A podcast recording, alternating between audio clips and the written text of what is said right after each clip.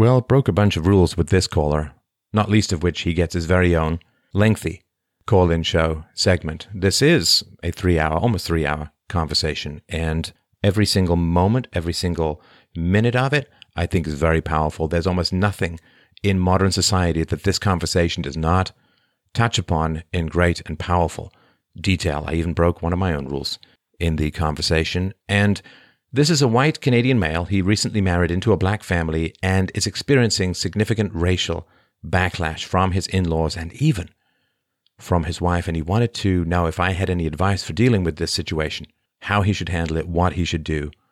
And man, did we ever learn a lot about each other and the world and marriage and race.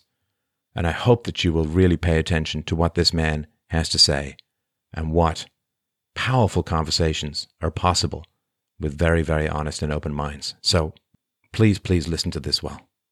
All right. Well, today we have Sean. Sean wrote in and said, I'm a white Canadian male who recently married into a black family and I'm experiencing some racial backlash. I have a very independent view of the world and this conflicts a lot with my in-laws' views on race slash racism and how it affects black people. I'm wondering if you have any advice for dealing with this and or can help me work through how I should handle it. That's from Sean. Hey Sean, how you doing tonight? I'm doing well, Stefan. Are you How are you? Are you receiving racial backlash from Japanese people, from Inuit, or is it from your new black family? Ah, that's a really tough question. Um, I'm gonna go with the last one. Right, right. Was so? Give me, give me a, a, sort of a bit of a history of the relationship, I guess, with your girlfriend, then fiance, and now wife. Uh, yeah. Um, so we met um through a um like a matchmaking service, you know, where you pay X amount of money and they take a profile and you kind of they introduce you to people. Right. Um, okay. Got it. Yeah, I, I just didn't want to mess around. I was getting older, so I was like, I don't want to mess around. And did you um, get more than one match, or was this the match? Oh, I got I got a lot of matches. Yeah, I did. And what um, was it that got you uh, got your juices flowing with this uh, woman? I called her to set up the original first date, like where you would meet, like a blind date type of thing and we stayed on the phone talking for three hours. Like ah, we could not stop right. talking. So we had a we had a really good connection, had a lot of fun, and uh, even before we even met up, I called her a few more times and we chatted, and then we met up. It kind of wasn't even a first date, other than seeing you know the person in the flesh. Right. So yeah, we just sort of hit it off. She's very um, intellectual, which can be good and bad because she has a lot of the social social justice aspects in her education. Um, what is her but, education in? Uh, she took a disability.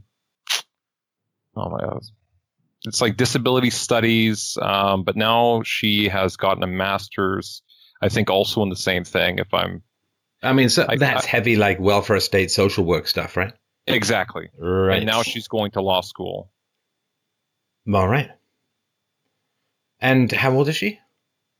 She is 28. She's she's 28.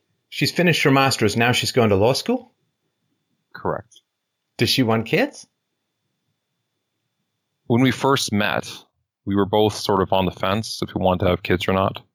Um, and then in this last probably six month period, we've had a lot of after getting married. Essentially, we've had a lot of conversations about it, and she'll, you know, all of a sudden start up a conversation. Oh, we got to have kids. We got to have kids. And I just look, I'm like, is it that time of the month? You know, and the, oh yeah, of course. So she has those moments in her, her monthly cycle where she really wants to have kids. And I've said to her, if you want to have kids, if you're going to law school, how's this going to work? Because there's still four years you till you finish because she's starting first year. So yeah, we're trying to work that out. She wants to have kids, but then she also doesn't want to have kids. Both our parents have said don't have kids, which is astounding to me. Why?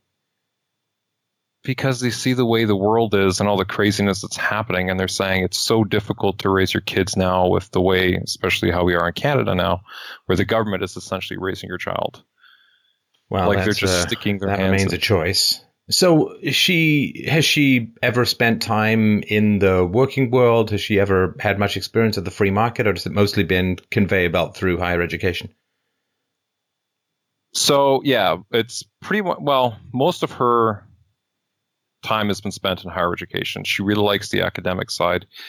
Um, sure, we, it's fun. We move, yeah, that's what she says exactly. Yeah, no, it's. I mean, I have such great memories, in particular, of doing my graduate degree. I mean, I had a little cubby, study cubby in the library, and I could keep out books for a long time. And I used to just go there and read and write and think and debate with people. And oh no, it's a sweet gig for sure.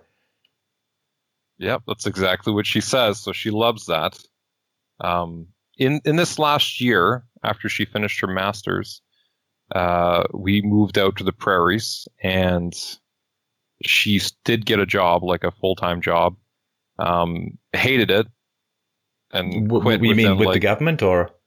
No, uh, she went to be um, I don't I don't want to say a secretary, but something like a min assistant at an architectural got, wait, firm. She got a master's degree. I, I know. Why is she going all... for a job as a secretary? What was the point of all that freaking education? He asked, almost knowing what the answer is. yeah, uh, I I don't I really don't know. So well, what do you mean you don't know? You're her husband.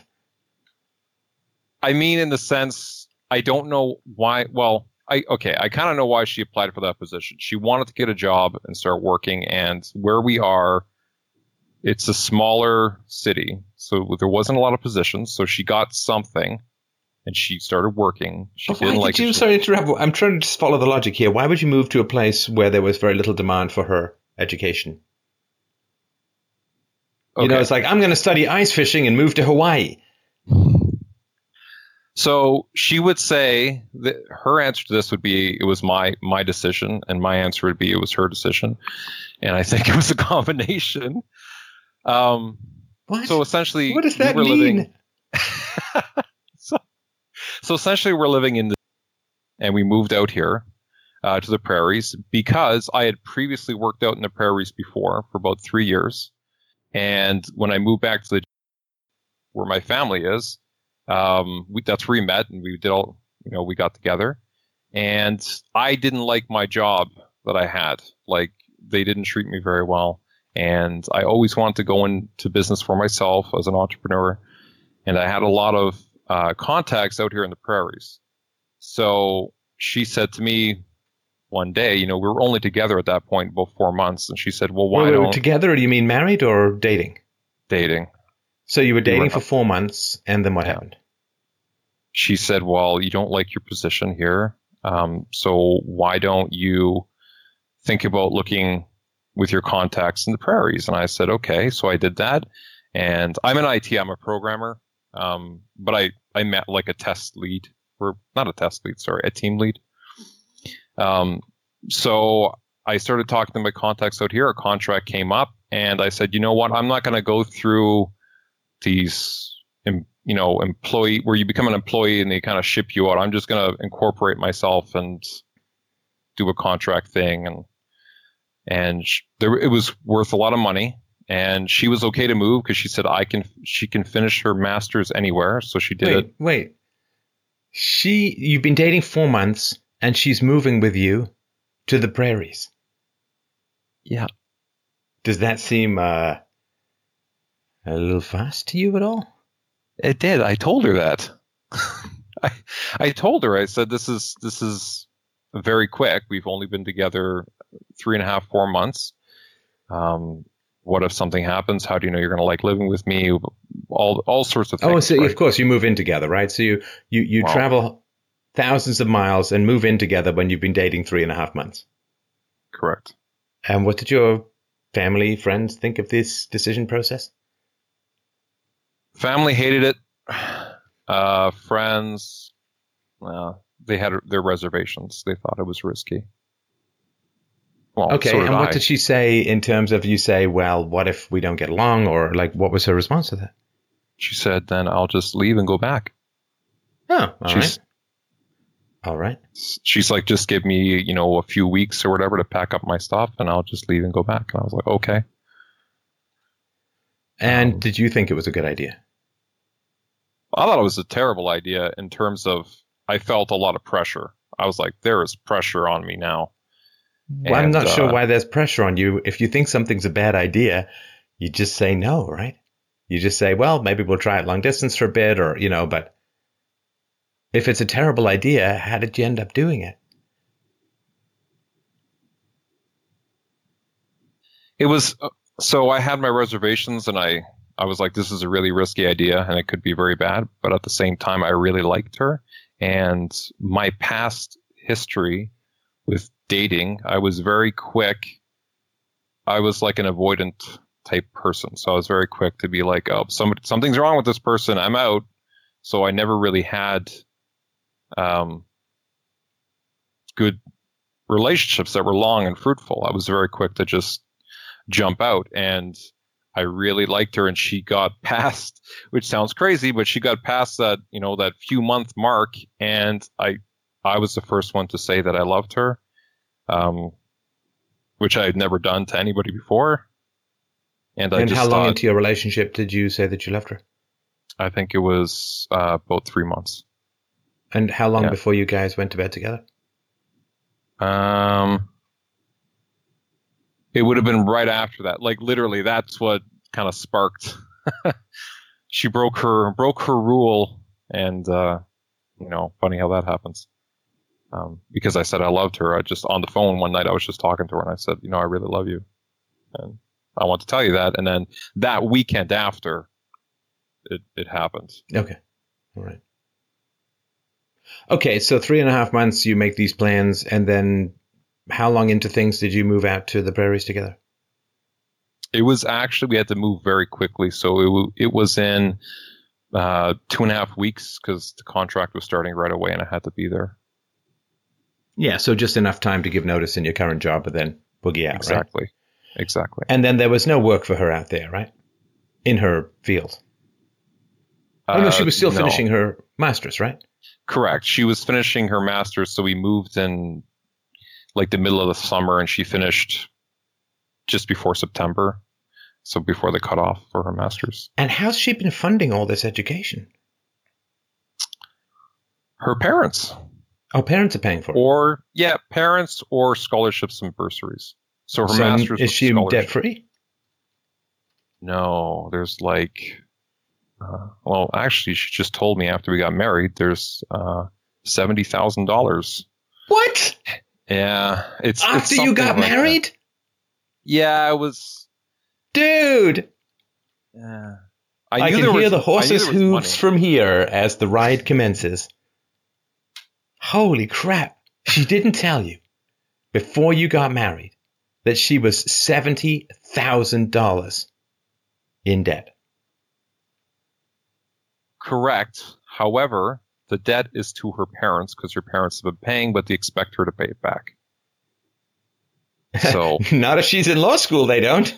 well, no, Isn't she just going to borrow more from them? Uh, yes and no. So, I am trying to supplement as much as I can, and they will cover the rest. yeah. So she's going to end up probably more in debt. And then she's going to finish her law school when she's 32 years old, right? Yeah, it's four years. So she's going to be 100, 120,000 dollars in debt. She's going to be 32 years old. She might want to have a family and she might only just be beginning her career. Ex- exactly. And this is why I've had conversations with her saying, can we maybe fit in uh, some pregnancies while you're going to law school? Like try to plan it so the baby's born in the summer? I don't know. What? I'll be. why I'll if she be wants whew, if she wants to have babies, why is she going to law school?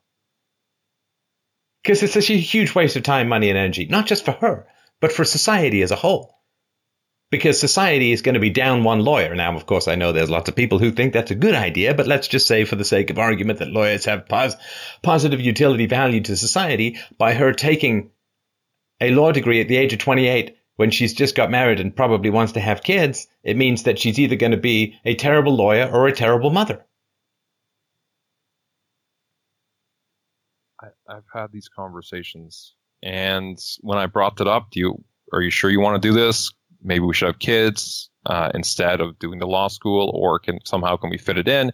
And then her response was, "Well, then I just won't have kids." I mean, I would have liked to have had kids, so. But Uh. and you guys didn't really resolve any of this before you got married. Neither did you know she was seventy thousand dollars in debt, and that you were going to have to shoulder her financial costs to a large degree of going to law school. See, here's the thing: you pay for her to go to law school, or her parents and or your her parents pay for her to go to law school. Let's say that you pay fifty percent and her parents pay fifty percent, right? So you're fund- funding ten thousand dollars or twenty thousand dollars a year. Her parents are funding ten or twenty thousand dollars a year at a minimum. And Yeah. so over four years, she's forty to eighty thousand dollars further in debt. Let's just say it's in the middle to her parents, right? So she's sixty thousand dollars in debt to her parents, and you're paying a bunch of money. I'm actually paying the loan to her parents. I pay them like a thousand dollars a month. You're paying the seventy thousand dollar loan. Yeah, yeah. To so her I'm parents? actually yeah. Wait, isn't she a strong, independent woman who shouldn't be dependent on a man? I thought she was. Is she a feminist? Uh, no, I wouldn't consider her feminist. No, she's never. She actually doesn't. No, like I wouldn't feminism. either. Or maybe I do. I don't know. Well, she says that's uh, the white females thing, right? And they hate it on black people, especially black women. Wait. They kept them out of the. so feminist- feminism is a white female thing, and they don't like the the white female feminists don't like black women. Is that right? Yeah, because apparently, I guess first wave they kept the black women down or some fashion. She knows. She said a bunch of stuff. I I don't know too much about it. Well, as as far as exploitation along racial lines go, it ain't like history in your marriage, right?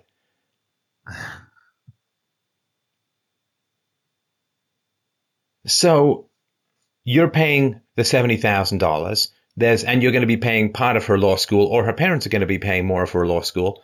So she may end up forty to sixty thousand dollars more in debt by the end of law school. And then if she decides to have kids, then you're going to have to pay 120, 130,000 dollars for a degree that is generating no income. Or degrees, I guess, the the law degree and the master's, right? Yeah. And then she tried to give me a heart attack again by saying maybe she'd get her PhD after, and I just was like, no. Oh man, Sean, what are you doing? What are you I'm in doing? deep now. Like seriously, man, how pretty is this woman? She's she's good looking, but that wasn't why I. oh, I please don't start talking to me about all of her virtues. For God's sakes, man. She's hanging on to you like a financial vampire. She is. She didn't even does. tell you about being seventy thousand dollars in debt until she had you locked into a marriage, man. I knew she. I knew she had some debt from school. I just didn't. No, know no, no, no. She, you, you, you fucking tell people when you're gonna get married to them long before. You tell them when you're dating. You tell them the moment it gets serious. Hell, tell them on the first date. Hey, I come with seventy thousand dollars worth of debt. If we get married and have kids, you're gonna have to pay that. That's a that's a bucket of money, man. Why do you have to pay her bills? Like, what world of unreality is she living in? Oh, yeah, well, maybe I'll just go get a PhD. For what? Paid for by whom? Yeah, I don't. I don't see how that does anything. I can see getting the law degree because she she's wanted to be a lawyer since she was like a teenager. Not if she goes and gets a PhD. And if she wants to be a lawyer since she was a teenager, why the hell did she get a master's in disability? So there's an interesting story there. All right. Uh, okay, so it all starts with her family being Jehovah's Witness. So essentially, she did a really they don't they do not like education in their family, and they tell people Wait, they don't like words. education, but they lent her $70,000 to get educated? Yeah, this is this this is that? this is where a lot of confusion happens for me. So Well, I think I can help you with that confusion. okay. All right. Jehovah's Witnesses. Yes. Paid education, pay for her to get educated, paying for her now to get further educated, and she'll probably try and drain their bank account dry for a PhD, but they really hate education, so go on. She, yeah, well, at least that's the standard thing. They're supposed to hate education. So she went to university, say college, because she didn't even go to university right away. She went to college because that was the first thing she did after exiting, exiting high school. Because Jehovah's Witnesses hate edu- education, or they don't like you to be too educated, so you start questioning the religion. So she went into um, paralegal to be a paralegal. She did two years, realized that she really wanted to be uh, a lawyer instead. I think she finished that program actually. Sorry, she did become a paralegal. Um, she worked for like about a year, then decided that she was going to go go get her bachelor's because she really wanted to be a lawyer after working in a law firm as a paralegal. That's when her parents actually decided to pay her, but she had a whole falling out with the religion. There was a whole big thing with her parents. Um, over a year, they kind of recovered the relationship, relationship, and they decided that yes, we will support you in your educational goals. And she's borrowed money for them from them to do her bas- bachelor's, master's, and now law school. And how did she survive when she was doing her first degree, the college? She used to work in a. Well, you don't make a lot of money doing this, but she used to work in a group, not a group home. Well, I guess it is a group home, but for um, you know where you foster people foster kids, and they go to um, I think they call it a group home, but she worked there as like one of the people who would help look after the kids. Um, Right. and so that paid a little bit of money. And then she lived with another family. Um, that wasn't her own family because her own family wouldn't talk to her. Right. And what's her relationship to the religion at the moment? Hateful. Oh, she hates it. And Yeah. I, I assume her parents are still in it or part of it. Yes, and that's another problem with their relationship is they keep trying to push her back into it. Sure. Or oh, you wait till kids come. Oh, You wait till kids come, man. The Claws will go in. I'm not looking forward to that. I don't know what you're looking forward to at the moment, my friend. So she So- fell out of the sorry, go ahead. She fell out of the religion because she was raped by a member in the her their group, like the Wait, Jehovah's what? Witness. Yes, I know. It's it gets. She's a rape victim. Yes, And how old was she when she was raped? sixteen. And what did she do about it? Did she go to the police? She didn't. She I assume that she was anybody. encouraged not to by the community or her parents. She never told anybody at all. Zero. She never told anybody that she was raped. Correct. I am like, well, other than myself and maybe, maybe one friend, her best friend or something. And uh, how long into your dating relationship, Sean, did you find out that she had been raped at 16 and kept it to herself? Actually, she told me that quite soon. So it was within the like uh, about a month. So I Oh, did know man. about that.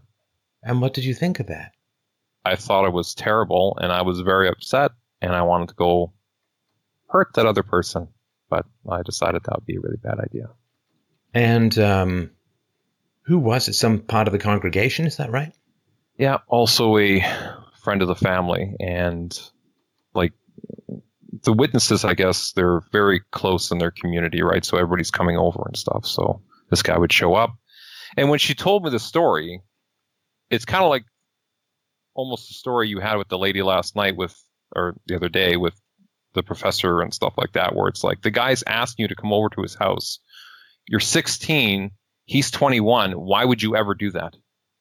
But she was young and she didn't know, and you know, I Did she tell you the race of her rapist? he was black. He was a black guy. And She he still comes anyone. around. Sorry, And go she ahead. never told anyone. No, No. So this guy's still coming around, right? He's still floating around the family. He's, hey, how you doing? Can I get you a soda? Yeah, and she just avoids him, and he tries to talk to her, and it's really weird. I don't know if he considers it that way, but she does. Uh, no red flags for you in the dating process, really. Is that right? There were red flags, definitely. And what were the others? Uh, she had an abortion. She was From in the a rela- rape? no, not from the rape. Uh, previous relationship to me meeting her. Uh, previous relationship, sorry?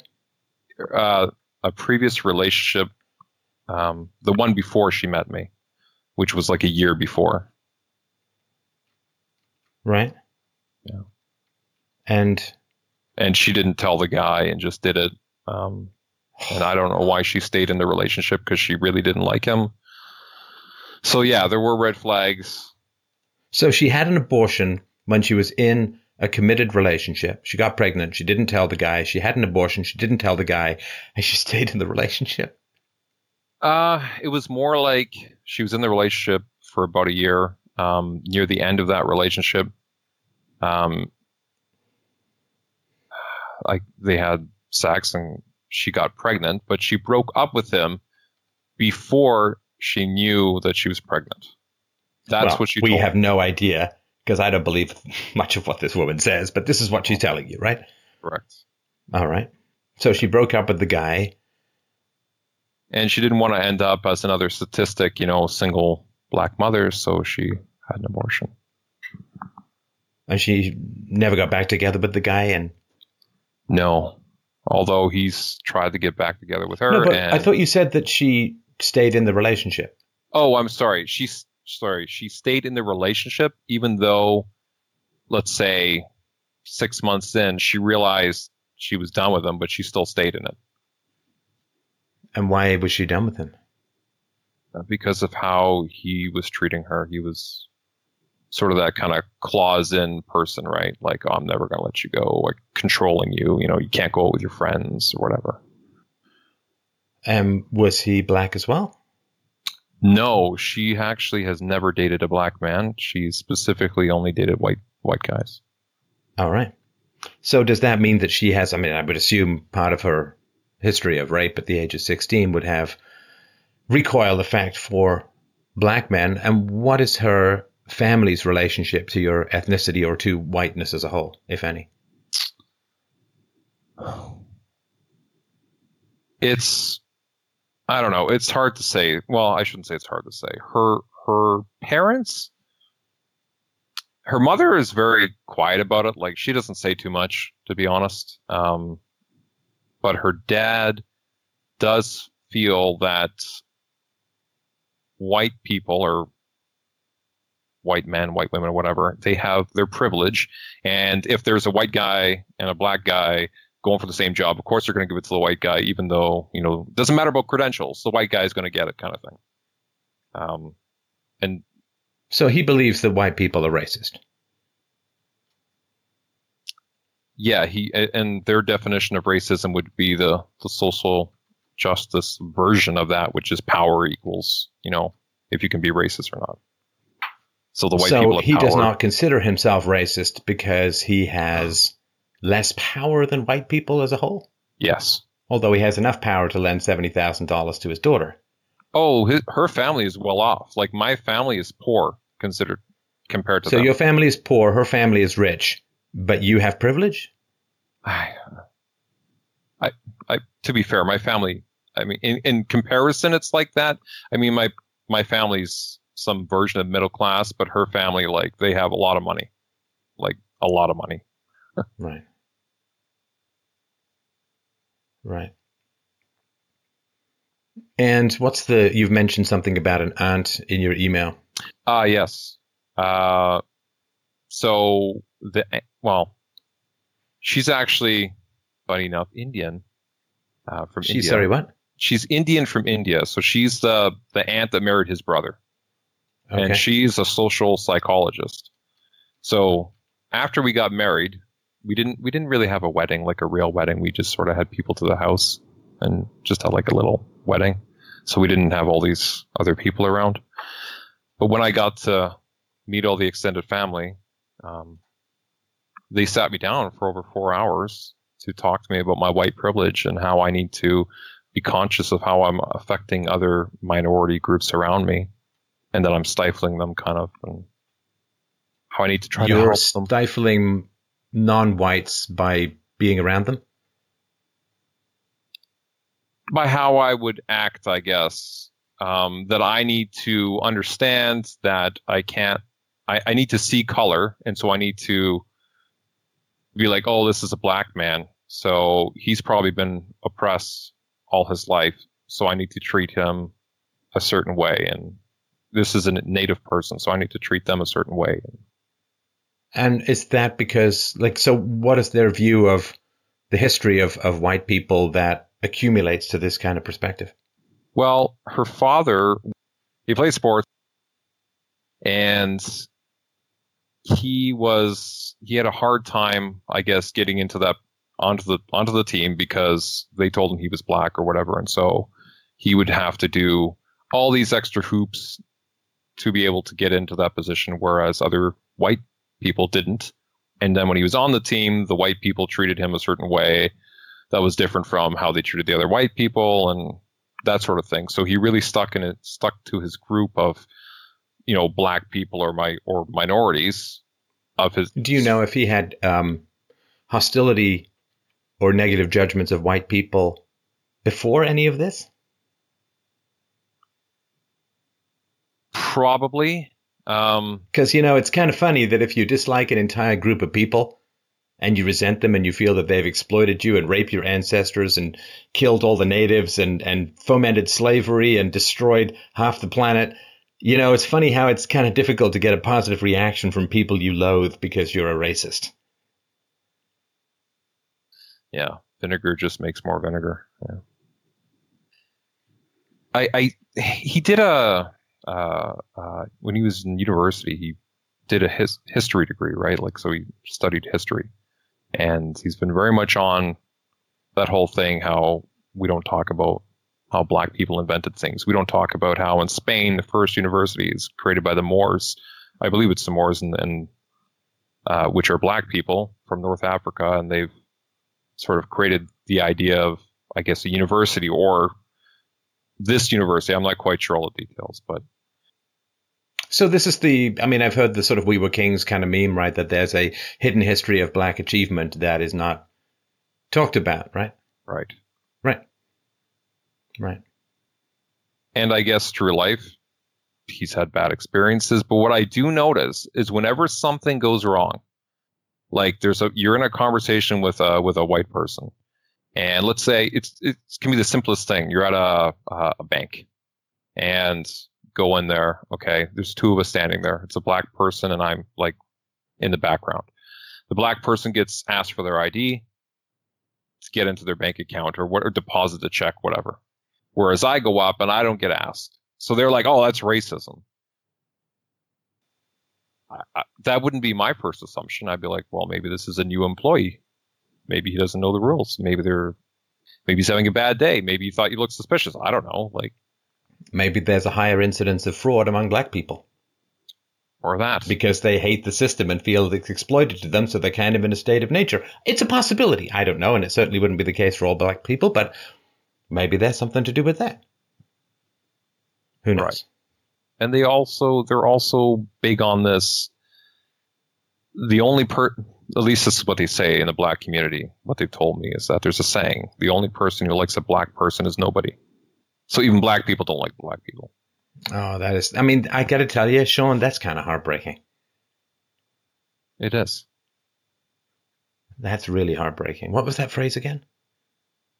The only black saying. The only black person who likes a black person is nobody. Oh, the only. Per- okay, wow, that's that's very sad. That's so, a very, very sad thing.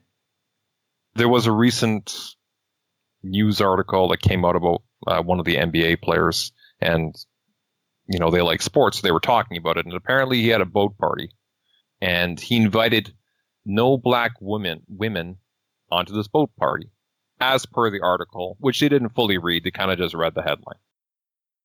And they were having a conversation in the car, and I was sitting there. There was three of them, and they said, "Oh, this guy, like he's he's a self-hating black person. He doesn't respect his own people, and we're going to boycott him. We're not going to. We used we kind of liked him before. We don't like him now." And I'm sitting there, and I'm like, "What are you guys talking about? Why, like, why does this matter to you right now? Because you are not like it's not like you were invited." He didn't uninvite you or did not choose to invite you. And they were like, well, if there if he's not inviting a black woman or a well, in this case it was just black women. There might have been black men on the boat, but no black women.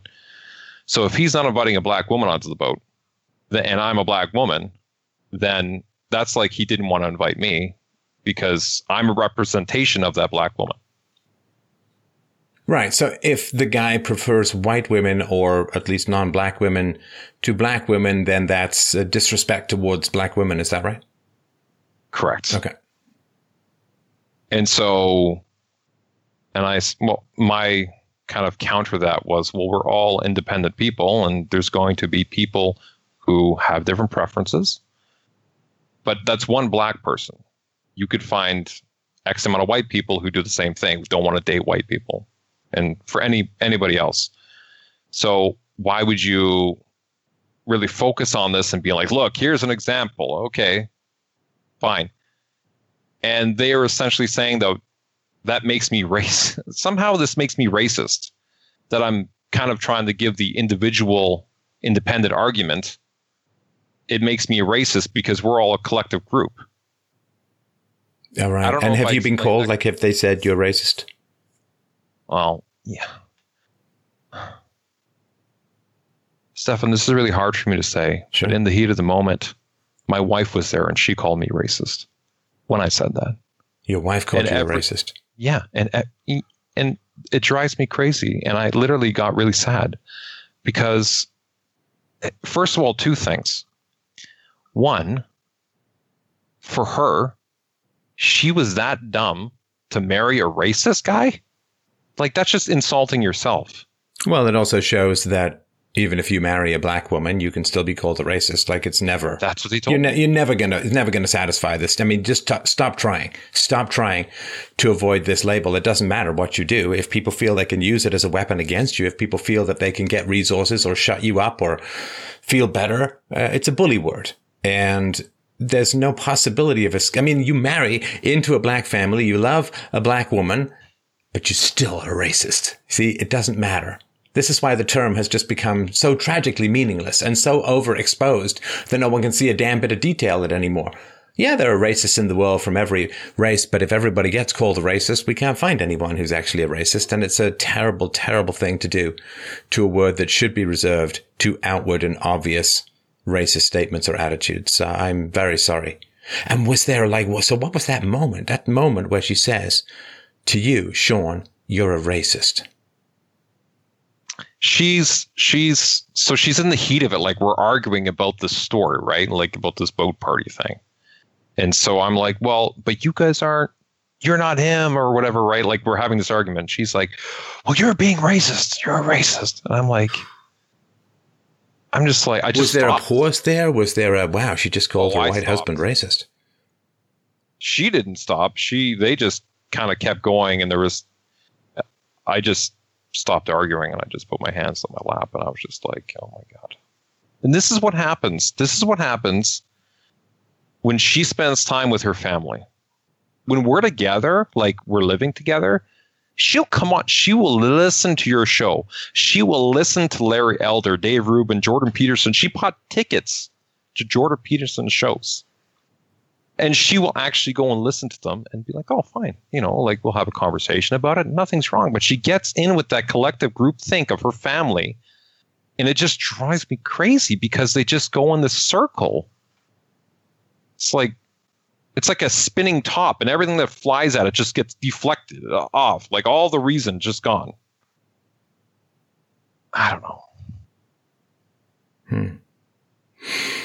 Do they have a view of reality, maybe through a media that is different from what other people watch or what other groups may watch? Well, they seem to watch a lot of this. Although I don't know, my my father-in-law likes to watch a lot of CNN or like these YouTube videos, just like on YouTube. Like he doesn't watch TV; he'll watch the clips, and it's usually some black person either talking about how they're being oppressed in society, um, some white person or some other group did something to them.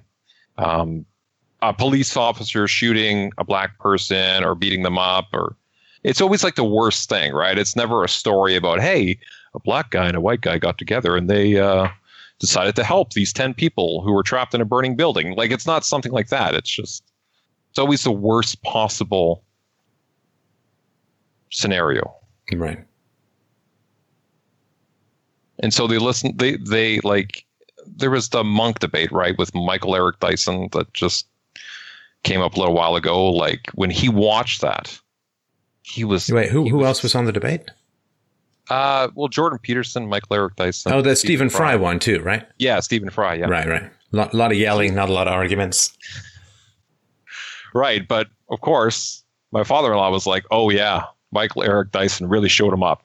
He was like all in it." So then he started watching the reviews, you know, other people reviewing it, and as soon as they said something bad about Mr. Dyson, they were just like done. He just like shut that video down, just all angry, like. Yeah, those are And it's my funny. people.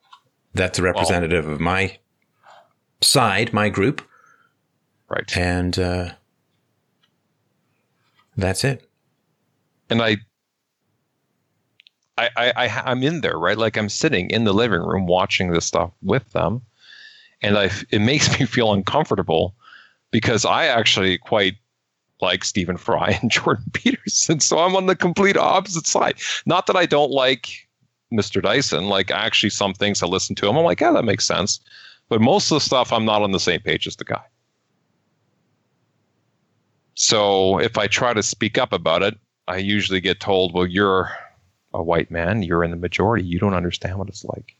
Yeah, there's no communication. It's possible because you don't have the lived minority or black experience. You can't possibly bridge that gap. You can't know what it's like to be us. Like all of the stuff that shuts down communication and says basically we can't communicate together. We can't build a society together that it's going to be same planet, different worlds from now until the end of time, right?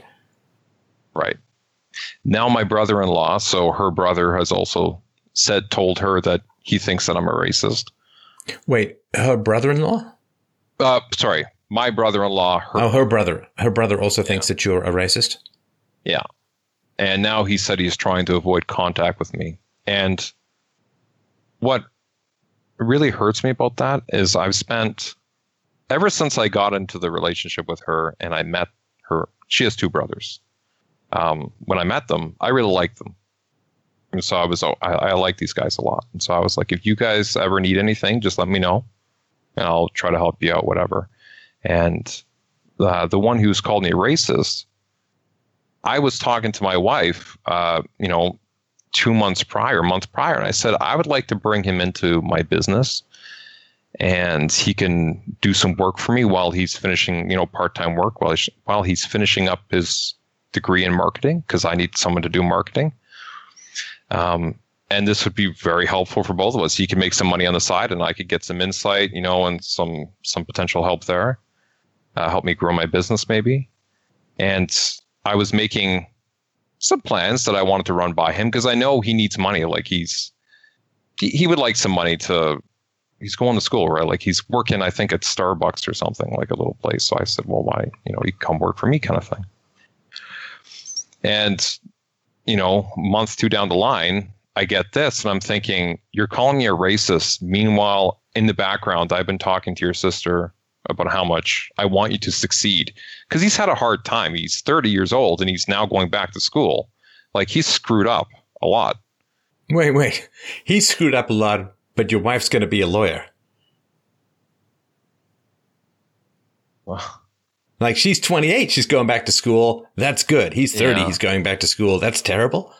Well, it's not terrible. I'm I shouldn't say it's terrible. Obviously, it's great that he's going back to school. No, I don't know that it's obvious that it's great. but anyway. Well, you hope that it's good, right? Okay, so, So- he's going back to school and uh, he's going to go get a final degree in marketing Right. and a, a nice field where nobody knows if there's a right answer or not. It's not like math or physics or whatever, right? But Well, um, and his thing would be the white person has held him down. That's why he's had such a hard time. Sure. Yeah. No, I mean, so the white person who was about to give him a job doesn't give him a job because he calls the white person racist. And then he says, you see, that guy's racist. He won't give me a job. Well, maybe if you hadn't called him a racist in the first place. well, I don't have to tell you these things. Yeah. Now- and, and I don't know what to do with this. Oh, yeah. Well, you do, but we'll get to that in a sec. Um, the, the Indian thing, the Indian angle is interesting to me because there are, in general, lots of exceptions, but there are in general some tensions between the black community and the Indian community. And uh, does that play out at all? So, in terms of uh, just backstory, they're from the Caribbean, and there's a lot, the West Indies, right? So there's there was Indian people around them before they migrated. Her parents, and I guess they have they came over as kids, so I don't know how much experience they have there with that. But at least here, whether it be second or third party, they've heard that Indian people don't like black people. You know, they uh, they won't invite them into their homes. They don't really want to talk to you.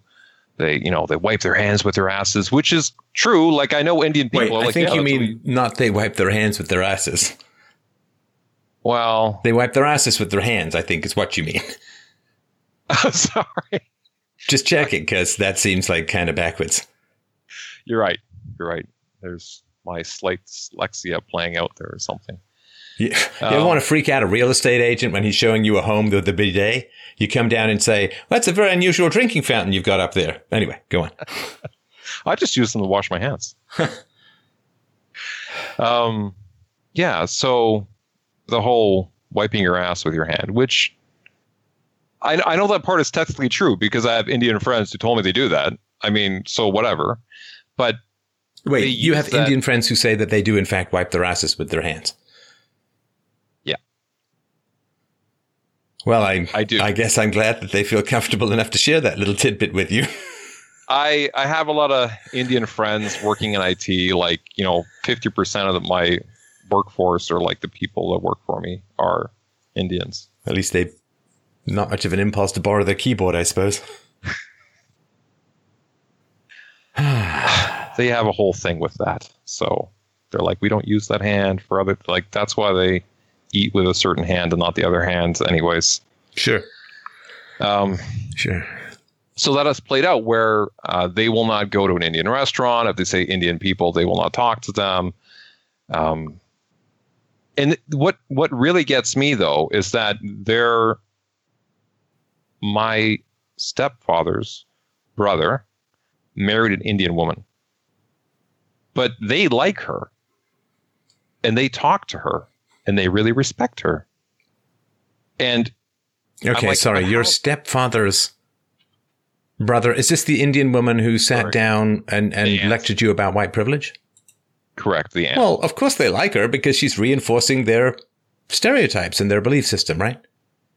She's saying to you, you better watch what you say so you don't accidentally suppress someone of another race. And it's like, you know, technically you're kind of suppressing someone of another race when you're telling me to be really careful and watch what I say. And make sure I don't do this and make sure I'm feeling kind of suppressed and I'm not the same race. So, but then of course they have the magic wand of like, well, it's power. You see, if you have power, if you don't have power, you can't be racist. What's the definition of not having power? Well, you're a minority. Okay. So does that mean that when the minority becomes the majority, as they did in South Africa in terms of voting, now the majority is racist because they're talking about taking away the land of the white farmers and the white farm murders are going on like crazy in South Africa and whites are being disenfranchised and herded into ghettos and so on. No, that's different because that's a backlash against white racism. So they're still justified. So you can't win, right? There's no way Yes. out of this loop. Exactly. You Yeah. couldn't have said it better because that's exactly how they said it. Yeah. Yeah. I get it. It's, it's blowback for all the white racism, right? Yeah. No, I get it. Yeah. You, I mean, you can't, you can't win. You are, you married a black woman and you're taking on probably $120,000 of debt that you have to pay in after tax income. Guess what? Still racist.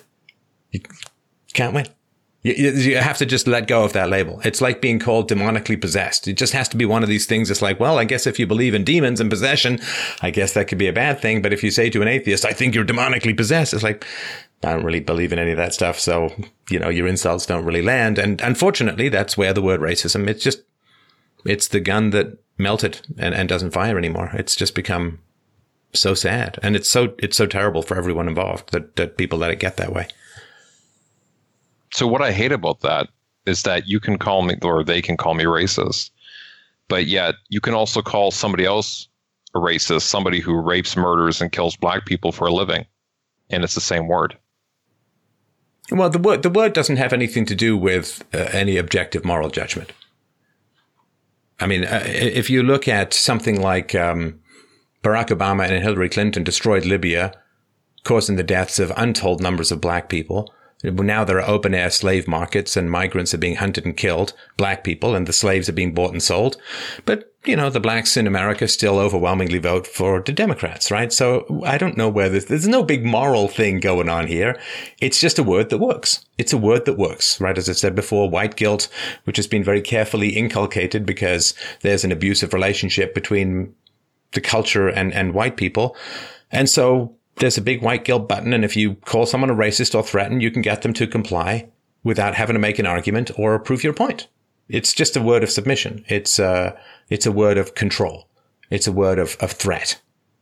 And I think it's terrible to, to misuse that word because we need to reserve that word for where there is real racism, which can occur all over the world.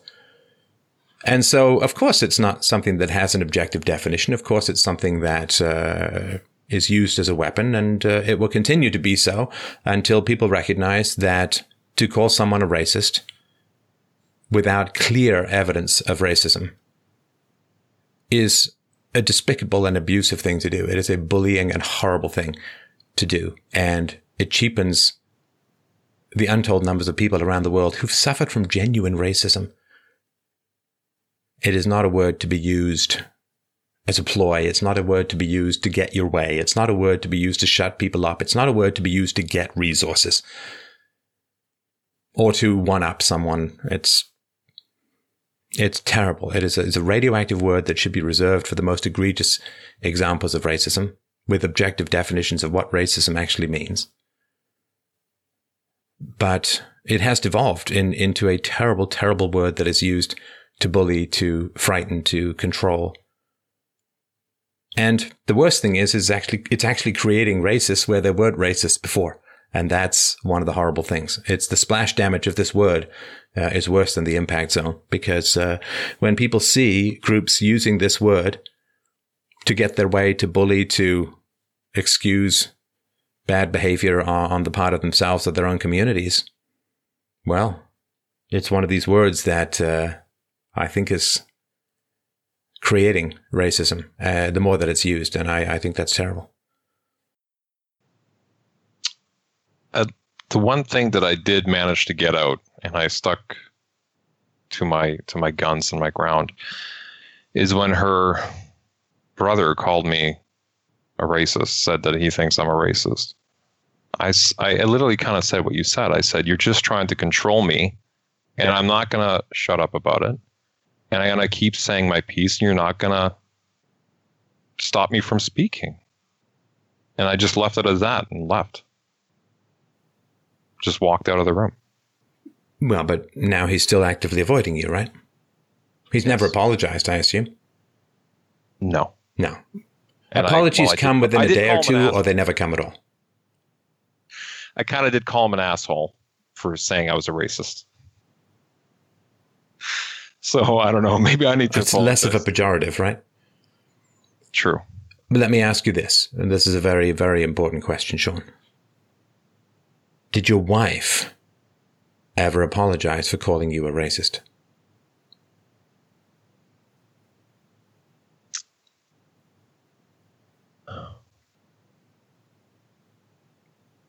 You know what? I I don't think so. You'd remember that. Yeah. That's not a maybe, right? So she called you a racist, thus turning her family against you.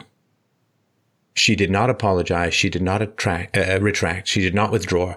And she did not work to repair the damage that she did with you and her family. Because when, like, her family's going to look at her and say, well, she knows him better than we do. And if she's calling him a racist, he must be a racist, which is the worst thing in their world, right?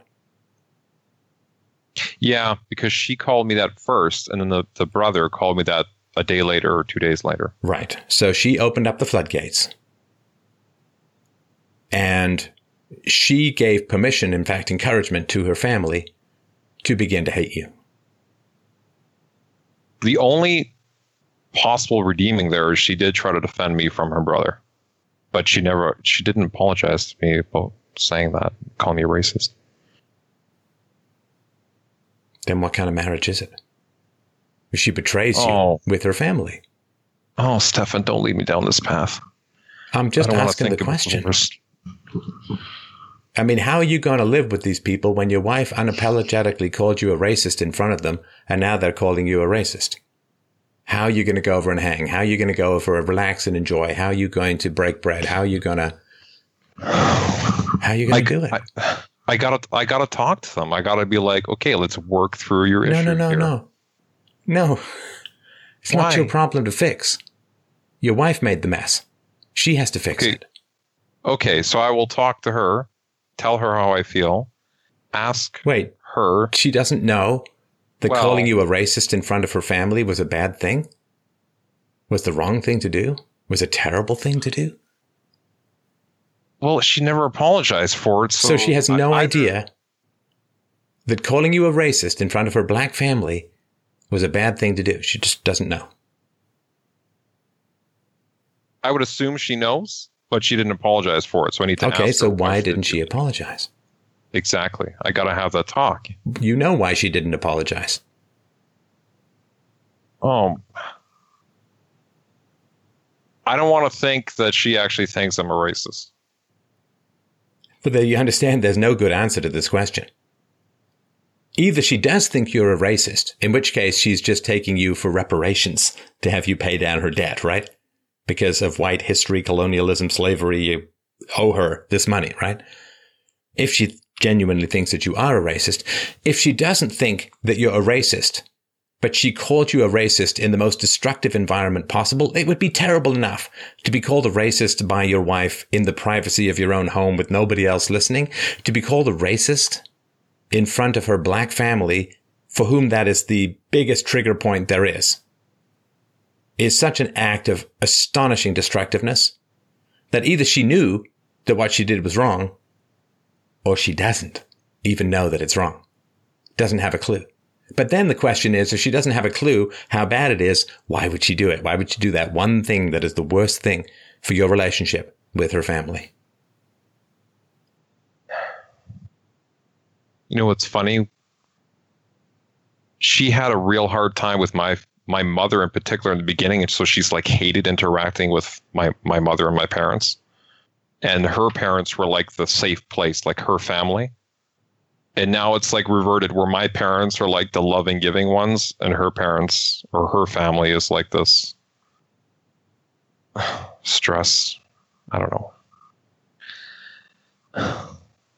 You really not make me feel good here, Stefan, but yes. I, I guess I just have to talk to her about it, why she thought that was okay. I know she was emotional and in the moment, and she just, you know, she was just in the middle of the argument, just wanted to win it because they're, really like that. They just want to win the argument. Oh yeah, I mean this is time preference, right? Which is everyone has the urge to say something clinching that is so shocking that they gain the upper hand in the moment. Everyone has that impulse, certainly when you're young, for sure. To pull the pin on that grenade that has you be the only person walking out standing, right? But we don't do that, even if we have that temptation, we don't do that because of what it costs us in the relationship as a whole, right? So sure, she got her little victory in the moment because you were like, whoa, okay. You know, it's like in a relationship, if you say, I hate you. Well, that's going to shock the person. It's going to derail whatever interaction that's negative is going on. And the other person is going to withdraw. And then you feel, hey, victory. But the damage you've done to the relationship by saying that is unrecoverable. Because either you genuinely do hate the person, in which case they should get away from you and you should get away from them, or you don't hate the person, but you're willing to hurt them that much to win? That's crazy. You're willing to hurt someone that much just to win in the moment? Stefan, she did it again. After that, the day later when I had to fly out on the plane back to the prairies, she told me she wanted me to stay. I said I can't stay. I got to go work and lead my team. Like I didn't ask them that I could stay longer. And she told me that on the drive she was arguing with me. And then she she said, "You're not going to listen to me," and it just escalated. And she said that she hated me and she hoped that the plane crashed. And I just kept saying to you, Wait, to how her, long ago you. was this? This was on. It was two week two weekends ago. Fuck, Sean. She wished you died? She wished you were dead along with everyone else on the plane? because she wanted to hurt me. She told me that exactly. She wants to hurt me because I didn't listen to what she said. That I didn't. Well, I stay. think it's time to start listening to what she's saying, Sean. She wants you dead. she apologized after, but yeah, I know what you mean. This is Well, terrible. that's. Did she, but she never apologized for the racist thing. She just apologized for wanting you dead. right. And then she said, "I wanted to hurt you because you were leaving and you wouldn't stay." So you had professional obligations that you had to meet. So you had to go, right? Right. And one of the reasons why you have to keep your job is so you can pay her debt, right? I've been telling her this, and she doesn't freaking get it. If I don't work, we can't live in the house we just bought, so you can go to the university, so I can pay for you to go to law school, so you can become a lawyer. Dude, Like, she, dude, you understand that you might be putting your entire dick in a blender if this woman gets a law degree. that has scared me. Even. You under, you understand what I'm saying, right? Oh, I totally get it. I, I know. That's the last thing you want, especially if you're going through divorce court. Oh my God. I feel like I'm painting a terrible picture here. And I, I guess I am. I, well, no, you're not painting anything, assuming you're telling me the truth, which I'm sure you are. You're not painting anything. Painting is a subjective process. You're showing me some photographs true. of real things. True. There are moments where she says to me, like, you know, like, or not, I shouldn't say moments, but in the every day where she says, I appreciate you. I'm happy that you go to work and you do all these things for me and that I'm able to stay at home and do my studies or whatever, right? Like, Character is revealed. No, character is revealed in heat. Character is re- revealed under pressure. Right. So everyone can get along on vacation. Well, most people can. You understand? Everyone can get along when everything is going well. It's when things aren't going well that you find out who people really are. In pressure, there is truth. And so, sure, when she's not under any pressure, when everything's going well, she can be nice. It is, of course, also a mark of an abusive relationship to be praised a lot and then to be attacked. It disorients you and it makes you feel like it's your fault because she praises you and then she attacks you in these psychotically vicious ways. Right? You understand it's like the man hits the woman and then he brings her flowers and chocolate and tells her how much he, he loves her and how much he needs her and what a great wife and mother and partner and friend she is. So the fact that she's nice may be part of the not being nice. She does go to therapist twice twice a month. Which you pay for Oh. too. Well, she insurance paid for it, but yeah, now I'm Who's paying for the insurance? Yeah. So yes. Um, and I, I've had talk to her about let's hey let's go together let's do a you know, a couple's thing because How long have you been married? January of this year. You've been married four months?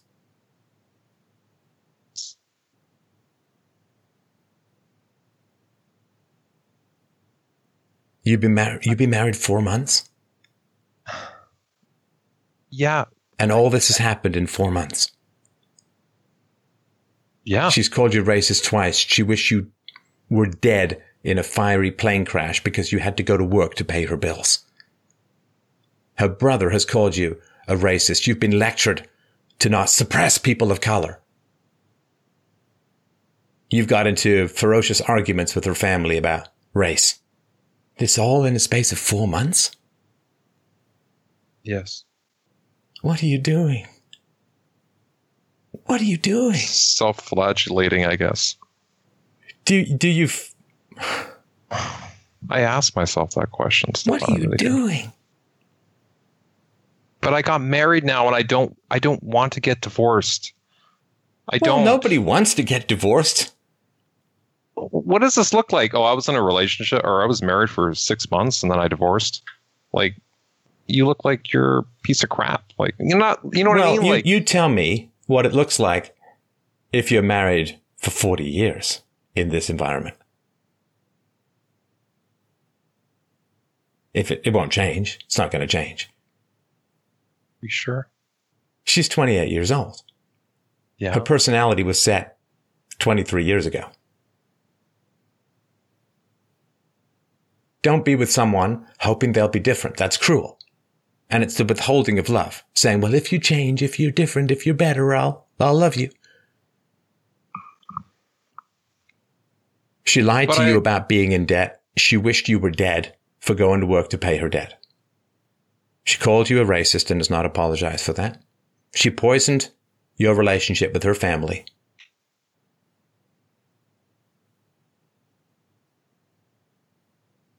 She comes from a fairly deranged religion. She was raped at 16, never told anyone. yeah.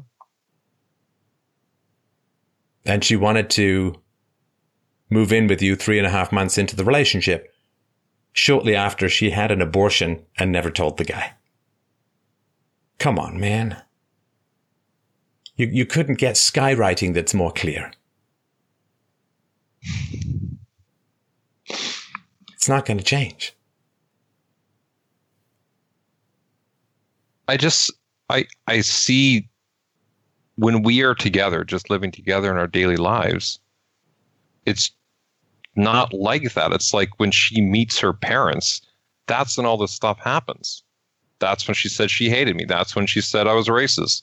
That's when her parents and stuff sat me down. That's when her brother did it. It's always So what? around her family. So what? You're basically saying to me, well, when my wife doesn't do drugs, she's great, but she's an addict, right? She's not going to stop seeing her family, man. Yeah, she's very close with her family. Well, whatever we want to call it, she's not going to stop seeing them. So saying she's fine when she doesn't do the thing she's just going to keep doing is not an answer. You understand?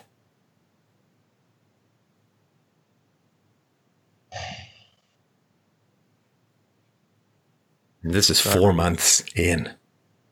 Really screwed the pooch on this one. Well, I have some sympathy, of course. I have huge sympathy. Did your parents know she was a rape victim?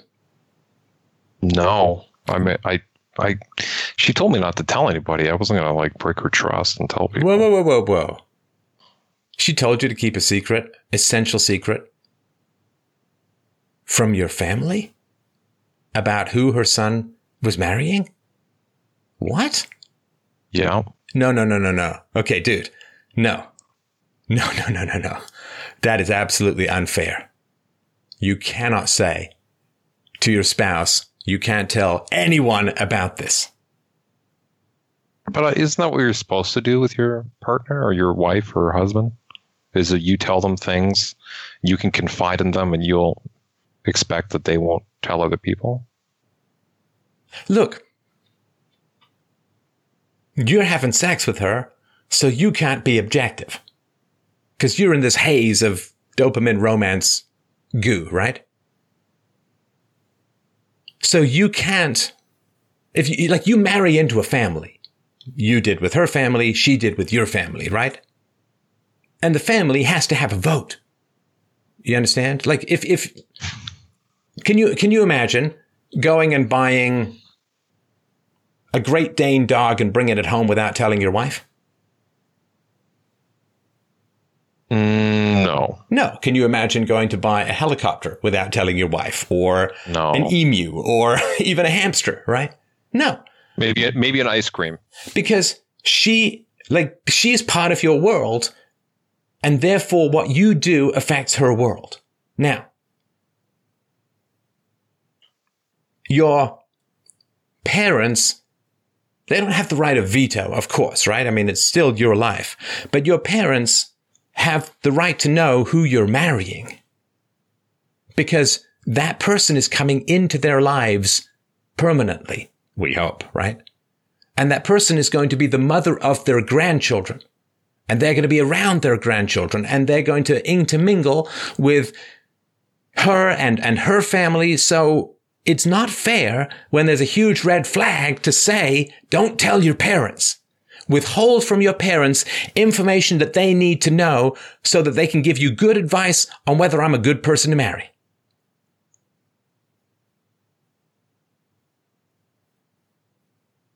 Right. And she's saying, have loyalty to me instead of your family. Right? Okay. A, Let's say that's a me that, principle. Those exact words. Oh, is that what she said? Have loyalty to me instead of your family? Yeah, she said when we go to visit your parents, I need you to be on my side. I need you to defend What? me. Oh, Yeah. oh man, I'm this is like aneurysm part two. Like, so she genuinely is saying you need to take my side rather than your family, and then she calls you a racist in front of her family. Are you shitting me? You can't be serious with this, man. Come on. You're trolling me at this Oh. point in the I conversation, right? Her her father. No, no, no, no. Let's not go to her f- father right now. Okay. She says to you, the rule is stick with me, be on my side, not on your family's side, right? Yes. And then she calls you a racist in front of her family, taking their side over you. Correct. Dude, does anything get you mad about any of this? Am I just speaking into the wind here? It, it made me more mad at the time. I think now I'm just sad. I'm just sad. Just feeling depressed that I feel like I made a big mistake. Like the song says, more than a feeling. Did you have any male friends who vetted over the bride to be? Oh, let me think. Not not really, because I had only been in, in the uh, when we met. I I was new, kind of coming back to that city, so I didn't really. Well, actually, that's not true. I had my roommate, which is a longtime friend. He actually really liked her, and my brother met her early on, and he said she. Was Yeah, but they didn't know the facts because you didn't tell them that she'd been raped and you didn't even know that she was $70,000 in debt, which she expected you to pay for. right. Now, if they had known these little tidbits about her history, what do you think they would have said?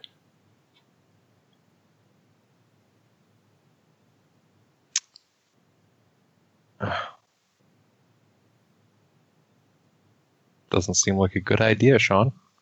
Let's say that one of your friends somehow found out that this woman was $70,000 in debt and hadn't told you, was lying to you until such time as you were legally responsible for her debts, which you didn't even know about. I don't know how it worked, but that's my guess, legally. If your friend had found out or your father had found out, the woman was $70,000 in debt and hadn't even told you until after you were married, but he'd found this out before you got married, what would your friend have said to you?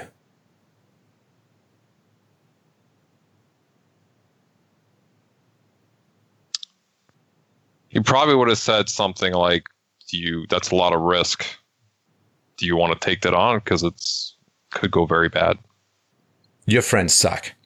Yeah, I was just thinking. No, that. seriously. Okay, let's try it another way. Let's say that you had a friend who was going to marry a woman who was withholding and lying to him about how much debt she was in.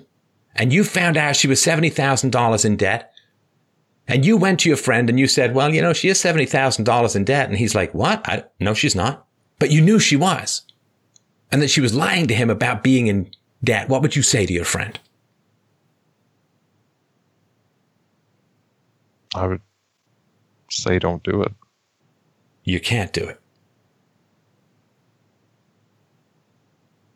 Even if your friend came to you and said, yeah, there's this woman, she's 28, she's been a student forever, she hates working, she then wants to go get a law degree and then go get a PhD while I'm working 60 hours a week. Oh, and maybe she wants kids too. What would you say to that person?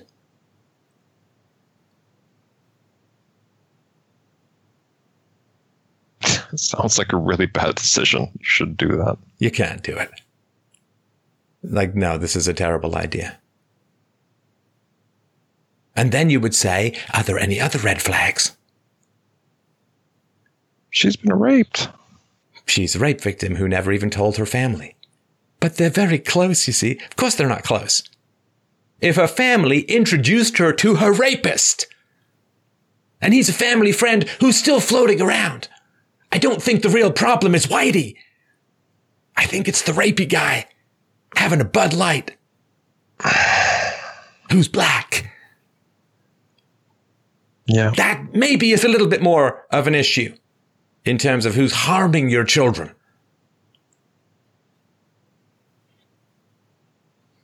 Agreed. So she's real close to her family. Her family introduced her to her rapist, and she never told them that she was raped. Did she ever tell them that she'd had an abortion? No. So she is a giant liar about a whole lot of things. She's keeping secrets. She's not telling people. She loves secrets. She's a manipulator. She shows, she hides. How can you trust someone who lies to their family and lies to you, lies to you about the $70,000, lies to her family by omission by not telling them about the rape, lies to her family by omission by not telling them she had an abortion?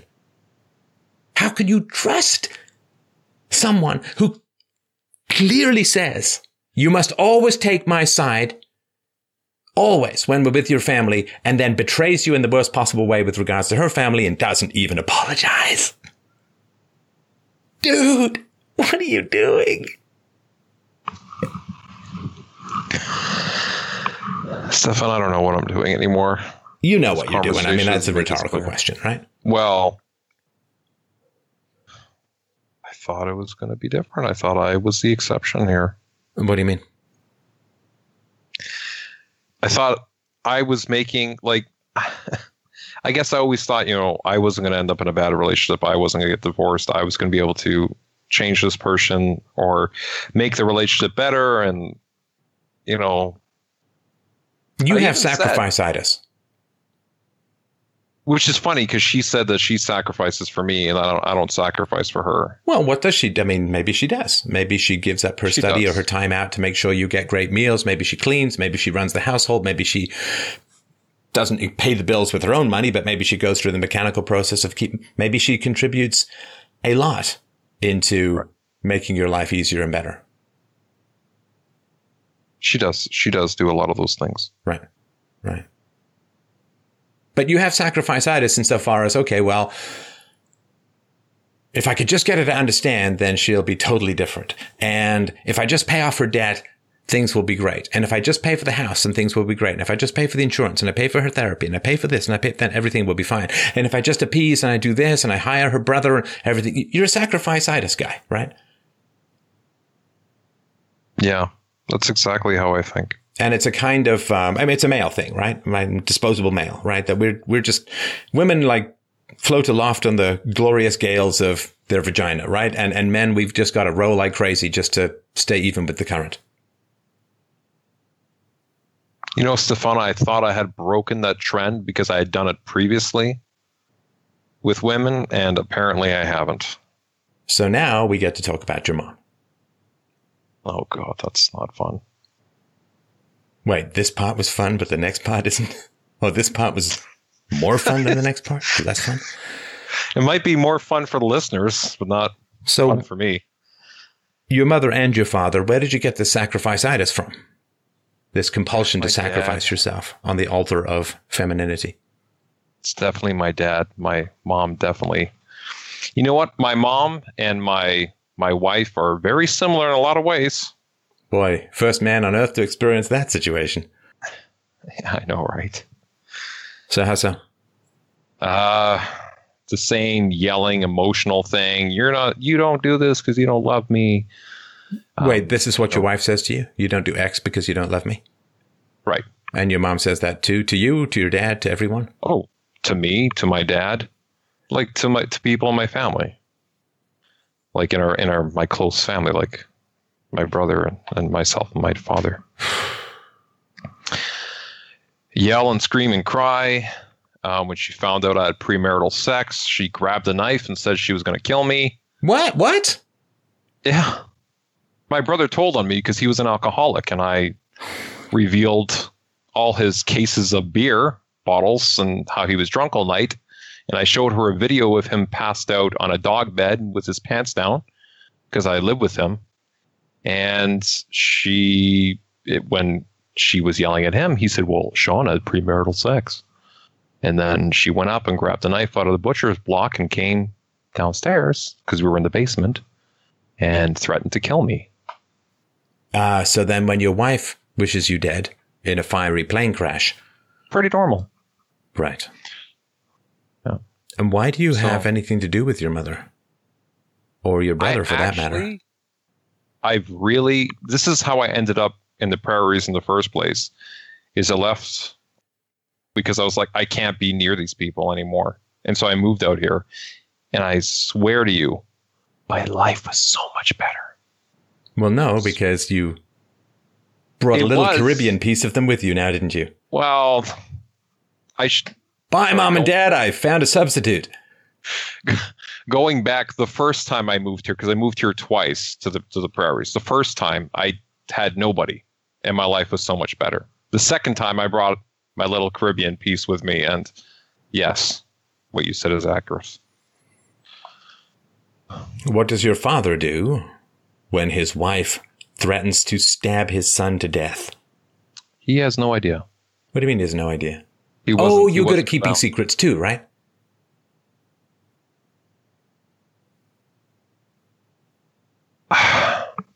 To be to be honest, I guess I'm keeping her secrets.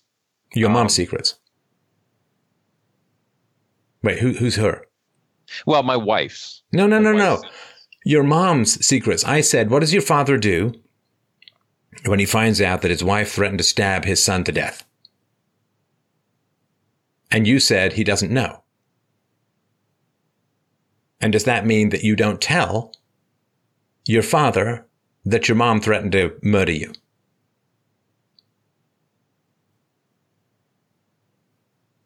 I did. I didn't say anything, and I don't. I don't know why. I didn't. Well, no, you've got no problem breaking confidence because you shared a picture of your brother passed out at a dog bed with his pants down because he was drunk.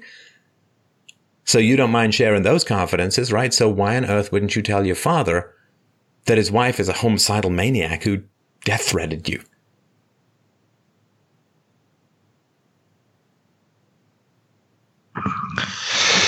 What would happen just- if you told your father about this?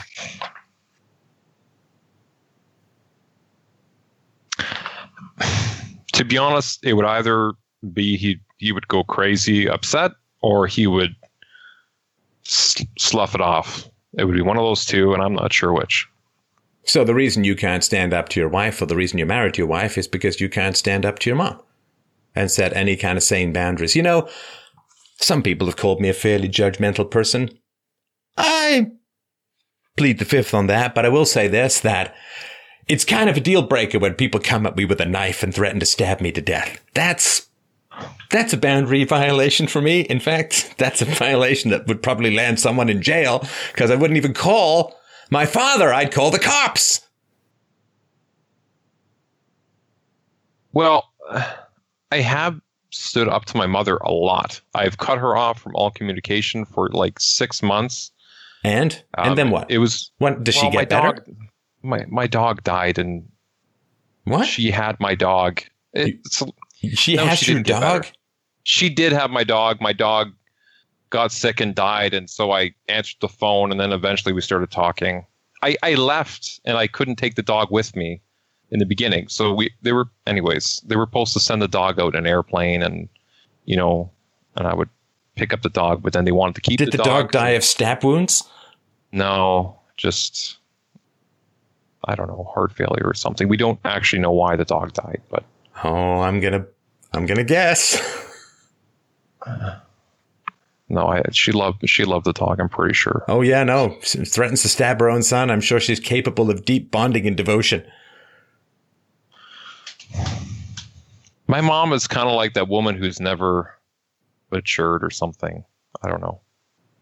What? I I don't. She threatened to murder you.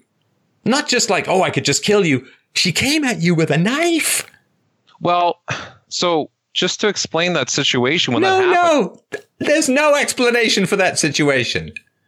I wish to kill you, Sean. I'm going to run at you with a knife. There's no context for that. You understand, right?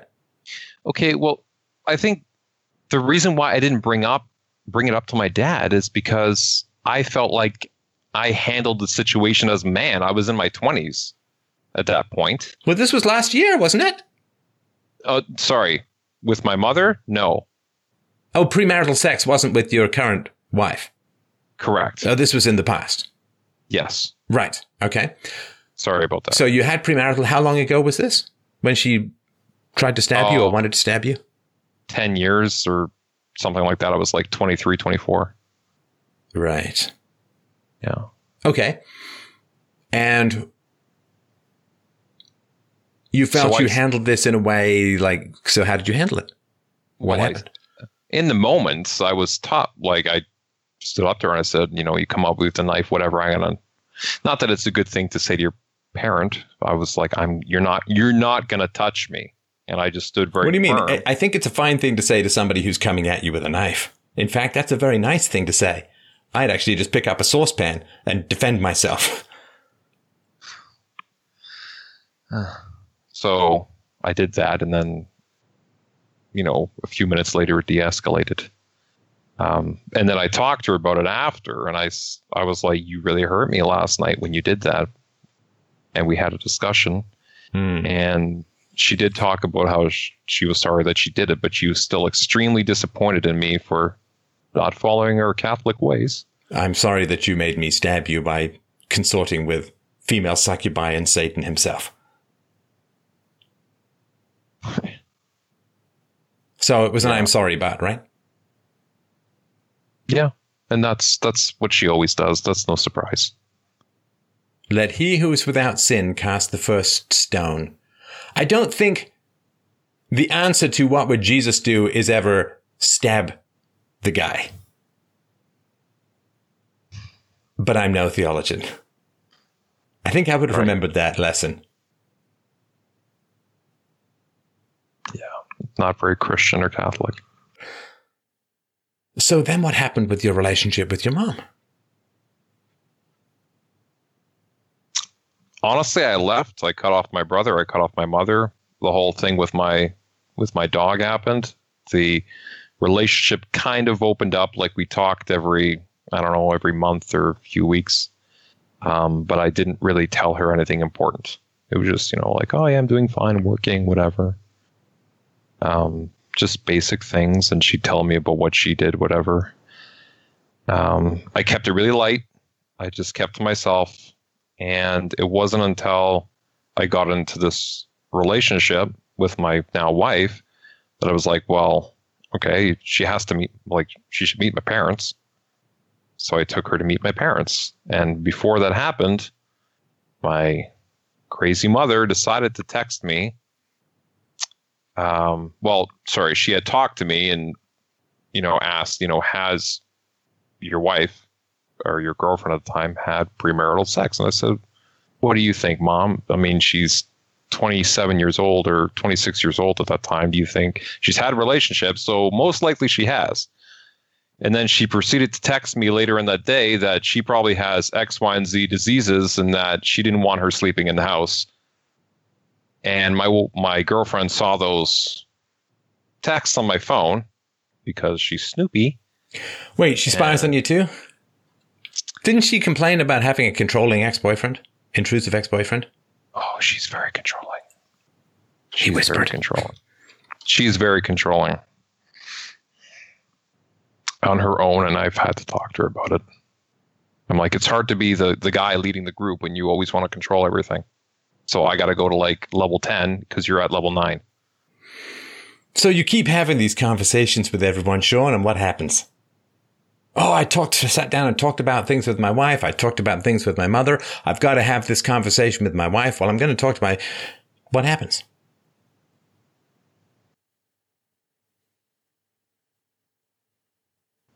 In all honesty, there has been some improvements, but no, it's You mean with your mom? Still a lot of work. Well, with both.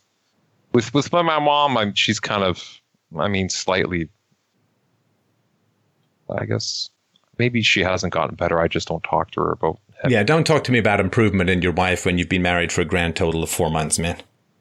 Well, I would include the time when we were living together, from when we first moved in to now, which has been about a year and a half or more. There have been, you know, she has improved. Oh, so the last four months, this is the improved version. No, this is the. Well, you know how I felt about it. I always thought it was a pair, her family thing, you know. But you're right. No, it's not improved. No, but if you're saying she's getting better, then the last four months represent something better than what came before. If not, then she's getting worse, right? She wouldn't be the first woman or first man for the matter, for that matter, on the planet, Sean, to be nicer until the ring is on. And she has the power of the state behind her. And she knows, she knows, you hate the idea of getting divorced. I didn't even want to get married in the first place. I was like, if we're not having kids, why do we need to get married? Wait, what? You didn't even want to get married? Well, my thing was when we were living together because we had talked about getting married. And I was like, well, if we're going to have kids, we should definitely get married. Otherwise, what is the difference? You end up being common law. I mean, it's really about the kids. And we talked about, well, okay, I think we're going to have kids. Okay. So I'm like, okay, let's go get married. I think we're going to have off the law kids. What does that mean? Well, we we talked about like we, we would like to have kids, whether that is No. She said she wanted to get married. year. You said that's about having kids. She says, okay, let's have kids. You get married. And now she says, I want to do a PhD. I know. That's why I'm like, you're changing the plan. Well, sure, because she's a liar. Because she lied to her parents about being raped. Because she lied to you about being in debt. Because she lied to the guy by withholding the fact that she was pregnant and killed his baby. So, not a trustworthy person. And she made you promise, or you accepted the promise, of keeping her history, relevant history, from your parents. Yes. Your parents have a right to know who's sleeping under their roof. What kind of person is sleeping under their roof? What kind of person their son is getting married to? I don't mean you have to dredge up every embarrassing, goofy story from her history, but that's a pretty important one. Because her family is lording it all over white people, saying that white people are terrible and white people are the problems. While white people are why black people have problems, and nobody seems to like black people. But they did introduce their daughter to the man who raped her. And they still keep the rapist around. They're really good at figuring out imaginary racism in every white person, but they can't actually detect a tangible rapist in their own house. Yeah. You're right.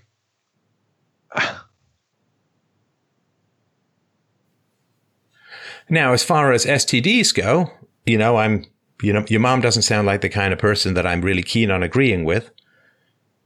But one in six Americans between the ages of 14 and 49 have genital herpes, including 48% of all African American women. 48% of all African American women have genital herpes. The HIV infection rate among black women is 20 times higher than for white women. So it could be possible that your mom hit a search engine on her computer. And It I'm going to assume, or maybe I'm wrong in assuming, that y'all got tested before you got married. Well, I was tested before I got in a relationship relationship with her. And her? She she said that she didn't have any. I can't remember if she said she was tested recently or not. I honestly I don't remember. But she assured me in some fashion that she didn't have STDs. she assured you. Yeah, to be honest, Stefan, I can't remember if she told me that she did take a test or not. I- But it doesn't honestly, matter. She didn't tell you about $70,000 worth of debt. That's right. So you might want to get tested again. In fact, you should. You must. Yeah, yeah, me, because at this point I probably have it, if there was anything.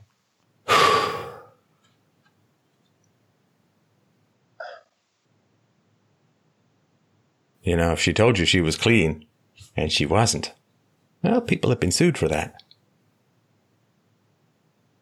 Well, Don't pay for her law degree. That's what I'm saying. oh my god. Well, in some fashion, if I stay in this relationship, I'm paying for it. So, Okay, make the case for staying in the relationship. I'm, I'm not going to, obviously, I'm not going to tell you what to do, but I'm just curious what your case would be. not losing half my wealth. Well, I don't know. Can uh. you get the marriage annulled because she didn't tell you about her debt? Can you? I don't. I don't know. I'm not a lawyer, but you know, you might want to look into it. I mean, How- you understand. No. You, you, if you stay married and you pay for her to go through a PhD, you're going to lose a lot more than half your current wealth, right? And I don't think she gets half your stuff. I think she gets half of the value that you've accumulated in the time that you're married or maybe living together. I don't know when palimony kicks in. It's all different, right? But she doesn't get half of everything you've ever had.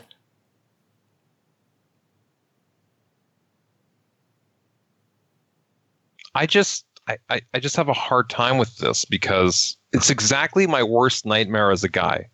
Getting divorced. Worst nightmare. And it's essentially what we're contemplating right now. What if she gets really angry and wants you dead?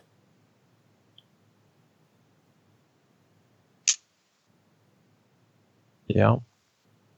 You know, I I listen to people, man. That's why I do this show. And I I take people seriously when they talk to me. I'm taking you seriously. And if somebody says, I want you to die in a fiery plane crash,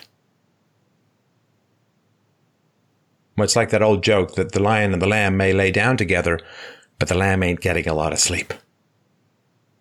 Money may be the least of your concerns.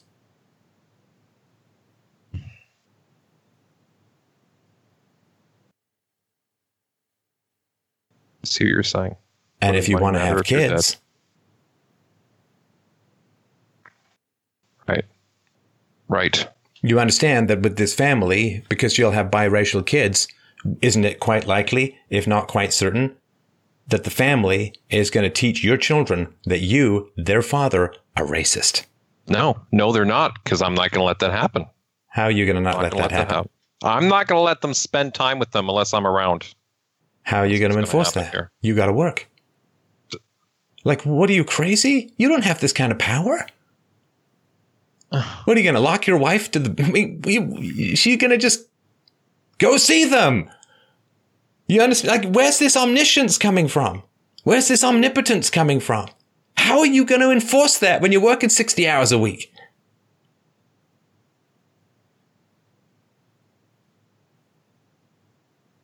I, I don't know.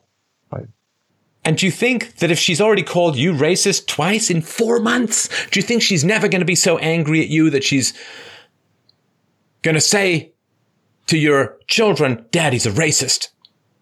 I wish Daddy were dead. I wish I'd never married Daddy. Your daddy hates you. Like, if she's got this kind of temper, and I you got to work. saying that. I'm telling you where you are now, as opposed to where you could be in five years. You might, in five years, you might look back and say, Jesus, where I was only four months after that I thought was hell was actually heaven compared to here. And mixed race children, as you know, have identity issues. They can have health issues. They can have emotional stability issues, regression to the mean issues. These are big challenges. And you can't possibly enforce no visitation from your wife's family. I don't see how. And you know what they're going to tell your children if they're mad at you. Because they already have told you what they're going to tell you because they told you when they were mad at you that you were a racist. So they're going to tell your biracial children that you're a racist. Most likely. And then what do you say? I'm not a racist. They're lying. They're mean. They're this. They're that. Well, mommy said you were racist. Then what do you say? You got it easy now compared to what might be coming, my friend. Well, I have a, th- a thought about the racism thing, not specifically about this instance, but about the word and how we use it for people. And I know this is kind of shifting No, no, gears a little no. To hell with these abstractions, man. We're talking about your life here, okay? Okay. The etymology and use of the word racism, we did that already. This abstraction is to avoid staring into this future, Okay. right?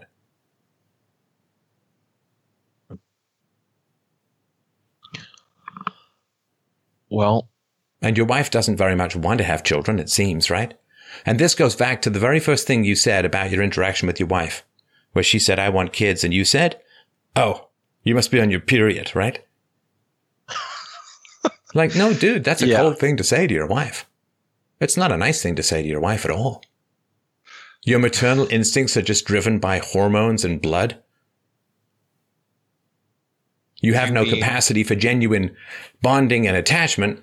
It's just your cycle. That is not Well- complimenting her ability or capacity to be a mother. You understand? so we tried it with dogs. We got two dogs because she wanted to try it. Try what? Uh, having dogs and I guess seeing how that works out. I don't know. I I What? I I I, I don't know how to lead this. She's trying to figure I, out if she wants to be a parent by having dogs. she want she she felt that I'm not a very cuddly, emotional, supportive person. I guess uh, would be the best way to put it. She has issues with your, what is this curse that women put on men? Your emotional availability. Correct. Right. So she doesn't think that you're like a warm and cuddly and affectionate kind of guy, right? Despite Right. the fact that she screams at you and calls you racist and wishes you were dead, she has trouble with you not being vulnerable around her. Huh. Interesting. Right. I tend to duck under the helicopter blades as well. So she we got two dogs. And Did you want puppies? two dogs? I really like dogs, so I was okay with it. Like I, I especially wanted one dog. I didn't know if I wanted a second one, but All right. So you got two dogs. And then what? yeah, we had one dog. She didn't think that dog was cuddly and supportive enough, so she got a second dog. And she Wait, wait. them. She didn't think the dog was fulfilling her emotional needs? No, Oh my it wasn't God. cuddly. The dog wasn't cuddly and wasn't happy to see her. The dog would run to me. I'm sorry. Oh, the wisdom of animals. I'm sorry, Yeah, I the- shouldn't laugh. The dog doesn't dog- like me. yeah, I wonder why. The dog was scared of her and would always just run to its bed or run to me or or run in the crate or whatever. All right. So no one in your life is telling you the truth except me and your dogs. Apparently. But I'm sure the dog is racist too. It'll be different with kids, though. She told me that, Stefan. Well, no, no, no. She said, let's have dogs to see if we like having kids. And the dog thing ain't working out. But she's like, no, this is this different with kids. It's like, that's another lie. Right?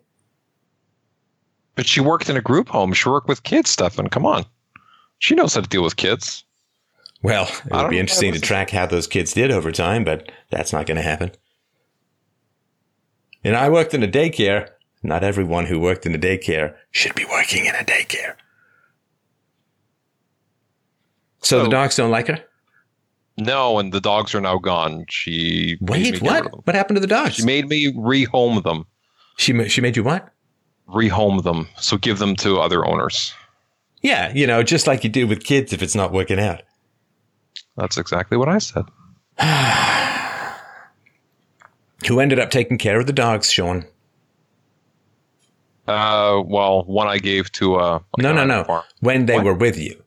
Oh, I did most of the usual stuff, but she would look after them if they got injured, you know, like playing outside or something. So she wanted dogs, and then you ended up taking care of them, like walking them and and uh, playing with them, and right? Because you know, dogs need that interaction. They're social, they're pack animals, right? The cats not so much, but dogs really, really need that interaction. Right. She would just clean up the house with the hair and whatever they they would do. Right. Yeah. So how long did the dogs last? Um, a little about a year. Hmm. Yeah. So she made you get the dogs, and then she made you get rid of the dogs. Yeah. Dude, she did. And when are you going to show up in your life? I've got to fucking ask, right? When are you going to show up and have it be about what Sean wants rather than this endless conveyor belt of appeasement? I didn't want to deal with the the fights about the dog. No, I get it. But she didn't you like got pushed dog. around. I get it. I've been listening to you for over an hour and a half. I get it. You did what she wanted because you're scared of her. Yes. Right. I am. Do you want to spend the rest of your life appeasing a bully because you're scared of her? No. No, I don't. My wife has never raised her voice at me or ever called me a name. We've been married 15 years. Really? Never. It's unthinkable. I've never called her a name. I've never yelled at her in anger. I've like, it's not what happens because we love each other. It doesn't happen. I have no idea what love is now. That's what I feel like. Right. But that's the truth. You know lust, you know appeasement, you know getting by, you know sacrifice itis. But you're not there. You're managing the whole time. What's her mood going to be like? Is she going to be angry? Is she going to be upset? Is she going to be happy? How can I protect myself? How can I save this marriage? How can I manage her? And that hollows you out, man. A little piece of you falls away every day.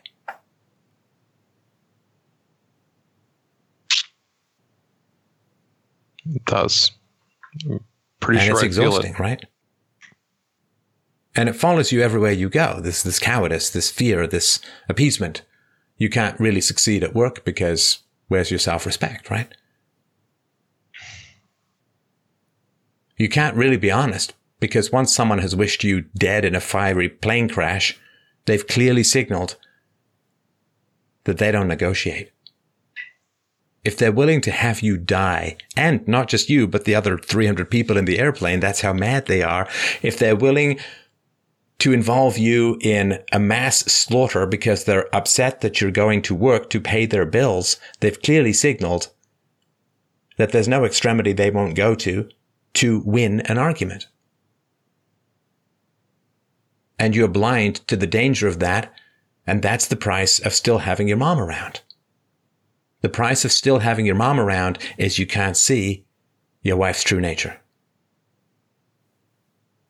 because you make excuses for your mom and you think you can manage things with your mom and you make excuses for your wife and you think you can manage things with your wife. Well, you can't. You can't do it. Sacrifice-itis is a delusion of grandeur, Sean. You can't fix people. You can't make them better. You can't make them sane. You can't make them love you. You can't make them negotiate with you. You can't make them respect you. You don't have that power. You understand? This is one of the most important lessons I've ever learned in my life is knowing when to give up and get out. You have no magic penis that can somehow be used to douse people's better nature and bring it to life. You have no Jesus healing hands to propel out the leprosy of dysfunction and narcissism and viciousness and verbal abuse. You have no power to change people. Your wife's niceness is not one rational conversation away. The rational conversation will only make it worse because it tells her how much power she has over you. So there's no hope. I'm just telling you what my lesson has been. That my life got immeasurably better once I accepted I can't fix people. Once I decided to say, hey, you know, for years and years and years, people have been telling me who they are. I got into objectivism. People said, I hate Ayn Rand. I had a friend of mine who became an architect who refused to read The Fountainhead. It's like, oh yes, well, I'm going to become an architect. So I guess everyone says I should read The Fountainhead, but it's so droll, it's so boring, and I've, you know, the little bit that I've thumbed through, it's such stilted, weird 1940s movie dialogue, and none of the characters can be taken seriously, and all the architectural stuff she talks about is all very old and, and not consequential anymore, and it's all very fantastical and without it even being wondrous and right. It's like, just read the fucking book. It's a great book. It's a, and so they said, I hate the philosophy that you love. Right? And when I was into Aristotle, know, Aristotle's fine for, I guess, base empirical, hell, right? Whatever I got passionate about, the people around me were either indifferent to or hostile to. But I just sailed on and they'll come around or I can ignore it or no. Now I have people in my life who actually care about what I'm doing. It matters what I'm doing. It matters to me what they're doing. And you know how beautiful it is, Sean, to have people in your life you don't have to fix. You don't have to change. You don't have to be afraid of. You don't have to manage. You don't have to bully. You don't have to be constantly self-castigating yourself for, for, for cowardice and submission and then plotting and being awake and hoping that they're going to be in a good mood and trying to blindly live in the mere myopia of, of the moment because looking anywhere down the tunnel of time is too terrifying to see where you might end up. Plotting like a lost soldier on a foggy battlefield, just plodding one foot in front of the other, stepping over bodies, stepping through barbed wire. Maybe even hoping that with one final click, you can step on a mine and end it all. But it's a huge amount of suffering. And you have known your mother for 30 plus years. You can't fix her at all. And I'm trying to tell you, in the universe where you stay in this relationship, your wife will get worse, not better. She'll get worse? She will get worse. She will get worse. Not even just stay the same? no, she won't stay the same. People respond to incentives, Sean. And what that means is if she gets what she wants by bullying you, if you stick around, though she snoops on your cell phone and lies to you about debt and calls you a racist and wishes you were dead, if you stick around, you know what you're doing? you're making her a worse person because you are giving her positive reinforcement for abusive behavior. Okay, but I didn't actually stay after she said she wished me dead, so she didn't get me to stay. What do you mean So she did didn't she get get you to stay? You're still married, aren't you? I, I mean stay I meant stay with her in the city instead of me flying out to work. But you're still there. Well, I'm still in the relationship. You're still in the marriage and you're still paying her bills. And you're still trying to appease her family. And you're still trying to manage your own family. Because you're not, you've not beamed into your own life yet. You're just responding to primitive personalities around you.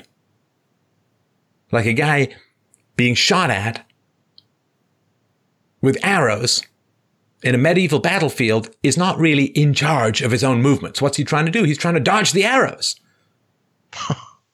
and that's all you're doing. Oh God. You're not there because you're just dodging and managing and hoping and reacting. Reacting is not life. Reacting is nothing. Simply responding to the pressures of primitive people around you is not being alive. And if their aggression, her wishing you dead, her lying, if you keep paying her bills and saying you love her and supporting her and appeasing her family, why on earth would her behavior change? It's getting her everything she wants. So her behavior is only going to escalate. You understand? It's like, you know a drunk, right? Your brother's a drunk, right? Or he was an alcoholic, right? So if every Yes. time your brother yells at you, you run out to get him another six pack, is he ever going to stop yelling at you as long as he wants beer?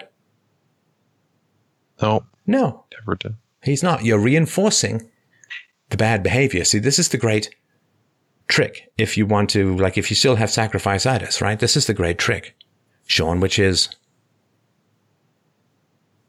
the only hope that bad people have for better behavior is for good people to stop enabling it, to stop rewarding it. This woman needs to face the fact that she's heavily in debt. She needs to face the fact that she has a terrible temper. She needs to face the fact that she lies and manipulates and withholds information. She needs to face up to the fact that she betrayed her husband after demanding loyalty from him in the worst possible way to her own family. She destroyed, in one two syllable word, she destroyed any chance you had for a productive and positive relationship with them, which may not have happened anyway, but the way that you help bad people is to stop rewarding them in any way, shape, or form for their bad behavior. Now, what does this mean for you? I don't know, because I'm not you. But I'm sure as hell not paying my wife's debt, which I didn't accumulate. She, she chose to go to college long before she met you. She chose to go to university. She chose to get a master's. It's her debt. She's like, well, I can't pay it. I don't have a job. It's like, well, get a job. I don't want to get a job. Well, then your parents are not going to be paid back because I'm not paying money to people who call me racist. Did you do that with your wife? Me? What do you mean? Yeah. Did, did you? Did she have debt and you told her something like that? No, Oh, I wouldn't marry a woman who's $70,000 in debt with no plan for getting money. Why? Because it bespeaks such foundational irresponsibility. Oh, yeah, I just went $70,000 into debt for a degree I have no idea how to make money from.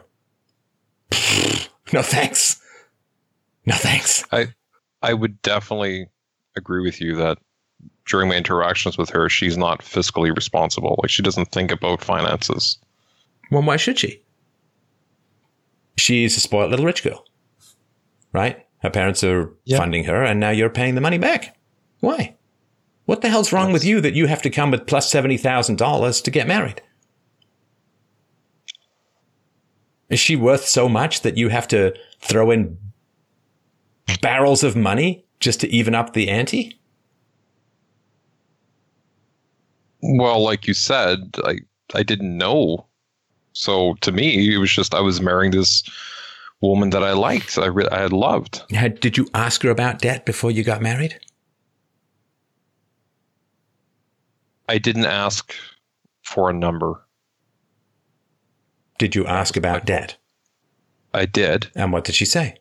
She said she had debt to her parents that, like, I guess she had a loan and she failed to like make a payment or two or something and so her credit was getting messed up so her parents paid it off and now she just pays her parents and she's learned her lesson about debt payment or something. Right. well she has learned her lesson about debt payment which is get a guy to pay it for me. Now you never asked how much she was in debt before you married the woman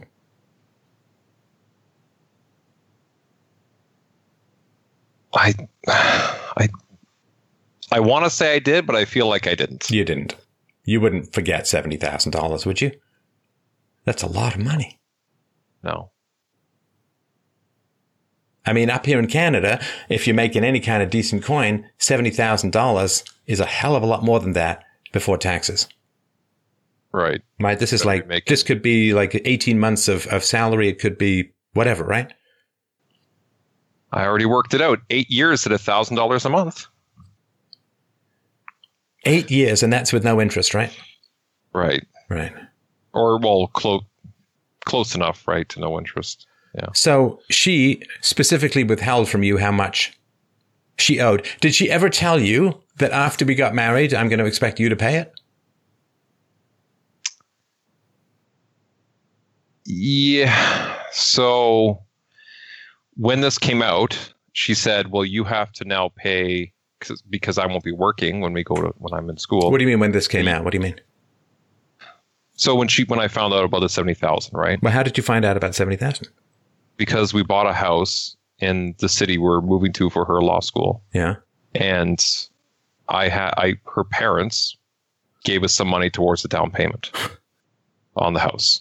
So I was going to just pay for it and uh, and get a less expensive house that would fit that I had money to pay for, but she liked this other house, so we needed. Wait, to wait. Get... She liked a bigger and better house that you had to pay for. Yes.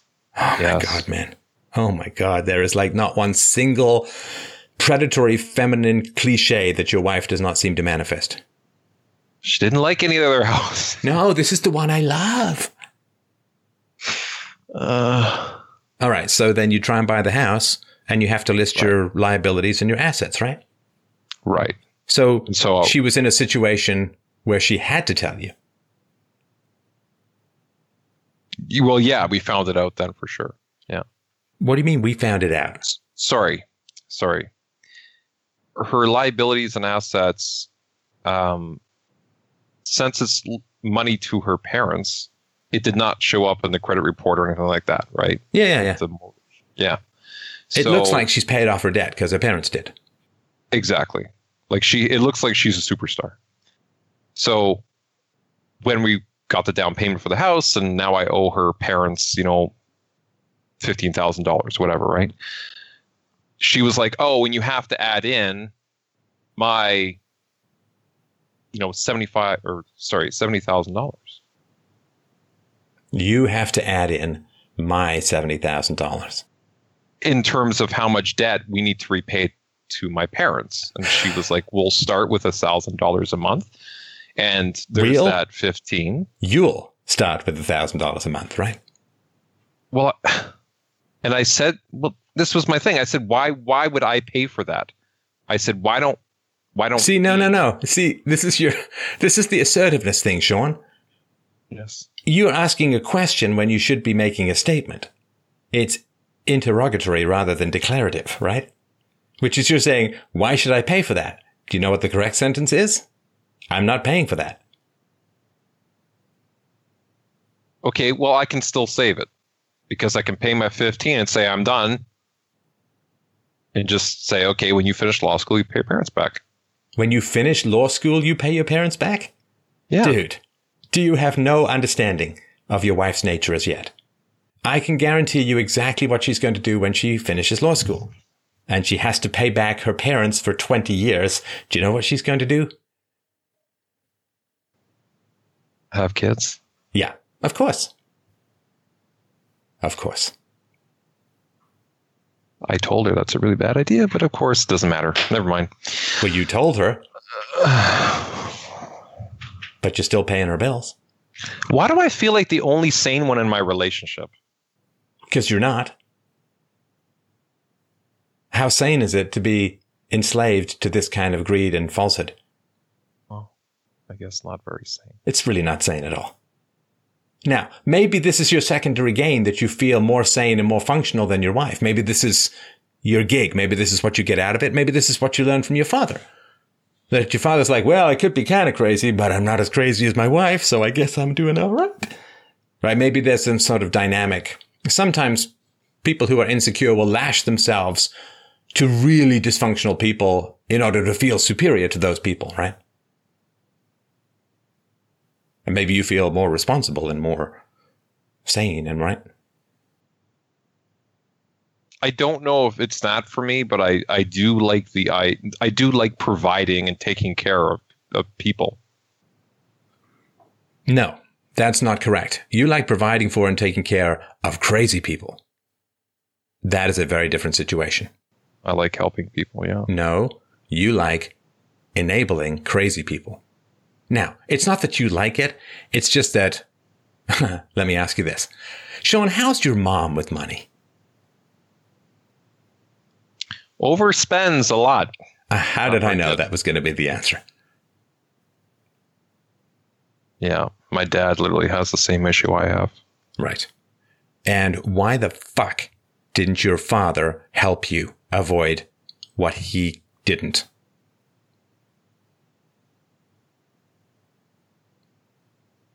I I I don't think I've ever told him about how sh- my current wife is before we got married. Like in that regard, Oh, come on, man. never had that conversation. Listen, you and I were talking for like 20 minutes. And I got the details out about your wife just by asking you a few simple questions. Are you saying that you wouldn't have told your father things you've told me? Well, I guess no, I would have. He just never asked me. Right. Never asked. Never asked. This is the woman your son is going to get legally entangled with. She's never worked any professional career. She's aiming to get a law degree at the age of 28. She has no income. She's in debt. And he doesn't ask any questions about how it's going to work or what's going to happen. Why not? I do not understand why these boomers have so little care and concern for their children. I mean, I guess it's maybe because the government's going to, they think the government's going to pay their retirement benefits and all of that. I mean, it's better in Canada than in the US, but not for long. But it's just weird to me. I mean, have I not exhibited more care over you, Sean, in two hours than your family has over three decades? Well, yeah, I haven't had a talk like this. Feel like you're my dad. Well, it's a reality check, right? Which we need. And, and look, I need them too. Don't get me wrong. I'm not like always this clear with all of my own stuff. Like I need people who, yeah, right? Right. My dad's just a very passive guy, and I guess he's more of a shut up and put up type of guy. And do you think he's happy? He's happy when he's on the farm or something working on a project, but I don't think he's happy when he's dealing with my mother when she's going off the handle. You want to end up like your dad? No, not at all. Right. Then you got to act. Because you're on that train track, man. Okay. And I'll tell you this, man. If you're even thinking of leaving this woman, you better double bag it in bed. You know what I'm saying? I know what you're saying. If she even thinks the gravy train might be pulling out of the station, she's going to get pregnant. Well, you know what? Since she's been acting this way, I've shut that down on her for the most part. So, Well, if she thinks the gravy train might be pulling out of the station, she'll have it try and pull into a tunnel. You'll suddenly be astonished at how sexy she finds you. Mhm. So, four months into the marriage, and you're not even having sex? well, it, to be honest, it's more on my part. I didn't ask whose fault part it was. You said it was your part. But four months into the marriage, you're not having sex? We do, but when she gets emotional and you know says mean things Oh, to me, like so dude, I was saying she might try and get, she probably will try and get pregnant if she thinks you might leave her. And then you're like, well, I've kind of shut that down, right? yeah, And then you're saying, well, no, we are having sex, right? I guess I should say there's a big reduction. Are you using protection? Yes, Is the protection reliant, reliant on her or you?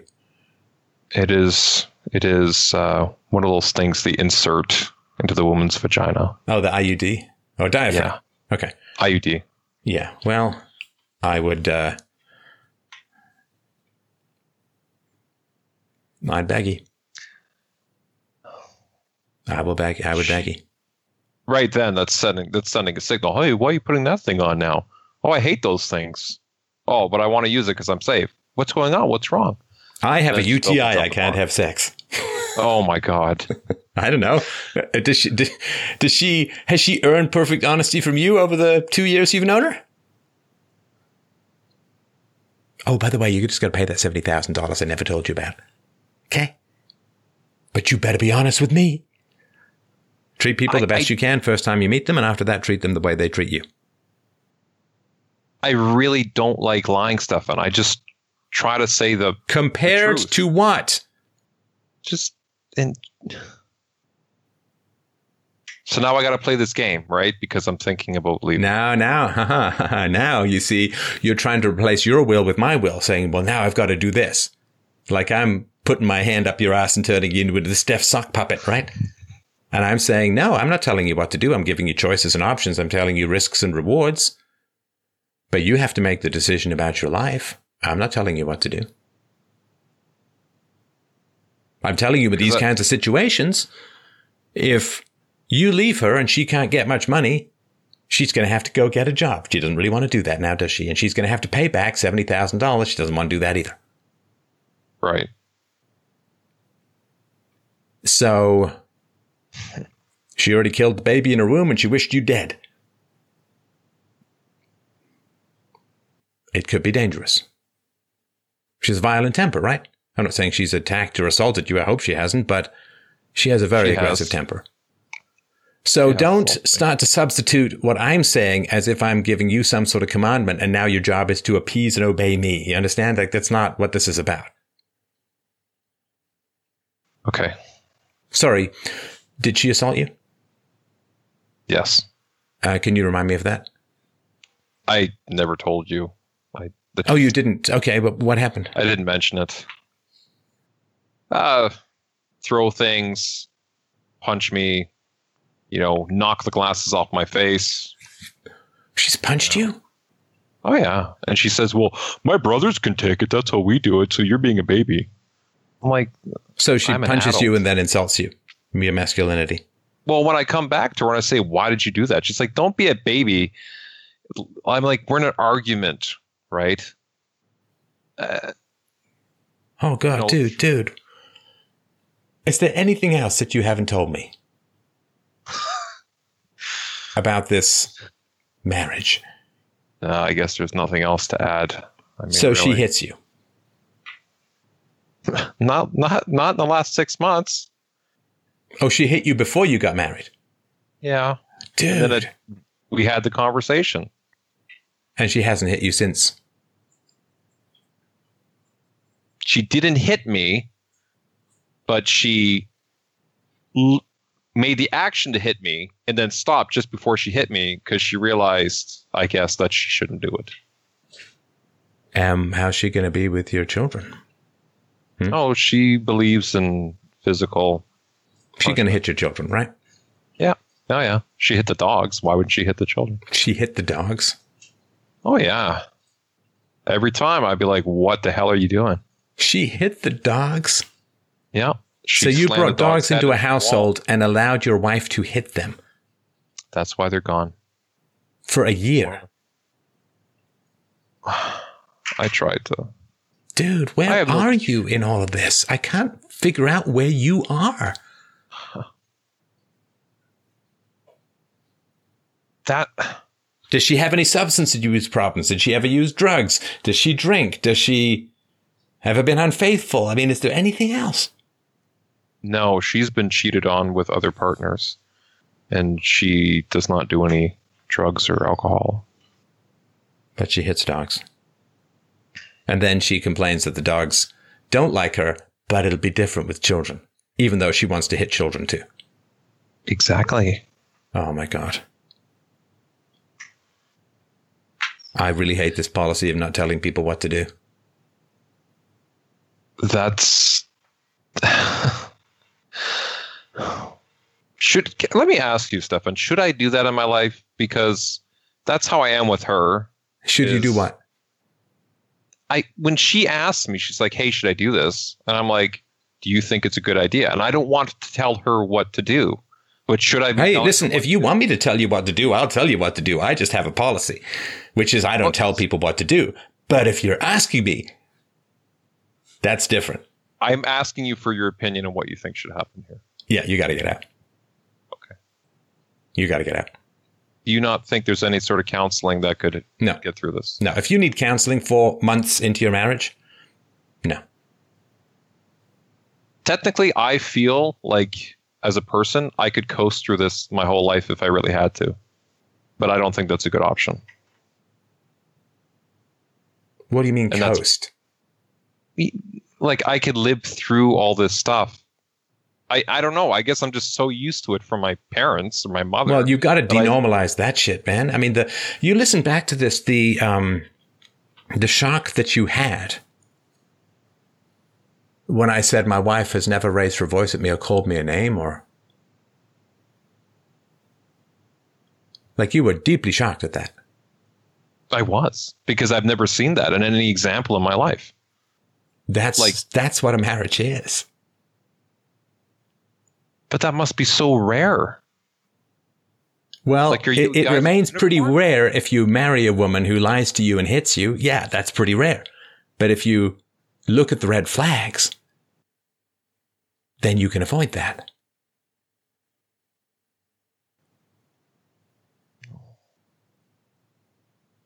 Well, I got to pay more attention next time. I guess that's Well, there there were a lot of red flags, but you have no social support in understanding these things. You have no one telling you the truth or asking you questions. Right? A woman who lies to you about debt, a woman who demands that you keep essential secrets from your family, a woman who tells you she wishes you were dead, a woman who calls you a racist, a woman who abuses animals, a woman who had an abortion and didn't tell her partner. Dude, come on.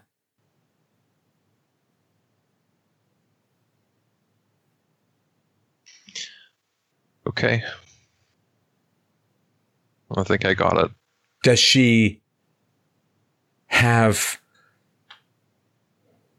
Has she ever had an attack of conscience where she's like, I can't believe I hit those dogs? I, I, I, you know, like any kind of meltdown around a crisis of conscience. Has she ever just really broken down about how she's treated you?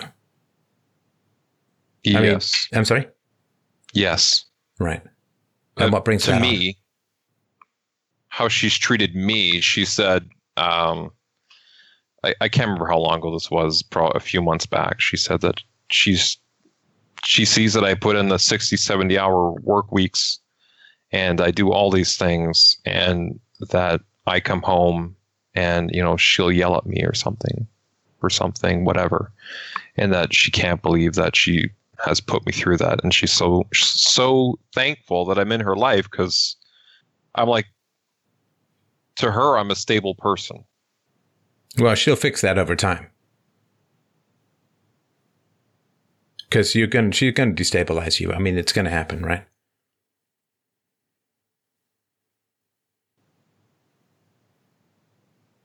She's never apologized about the dogs, though. She's like, they're just animals. she's openly saying she's going to hit your children.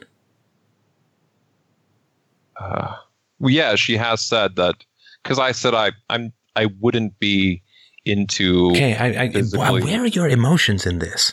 This is what I'm really baffled about. Is that you're skating on such a surface level here? I I feel like I'm upset about your life. Where are your feelings here? What are you feeling? I don't have a clue.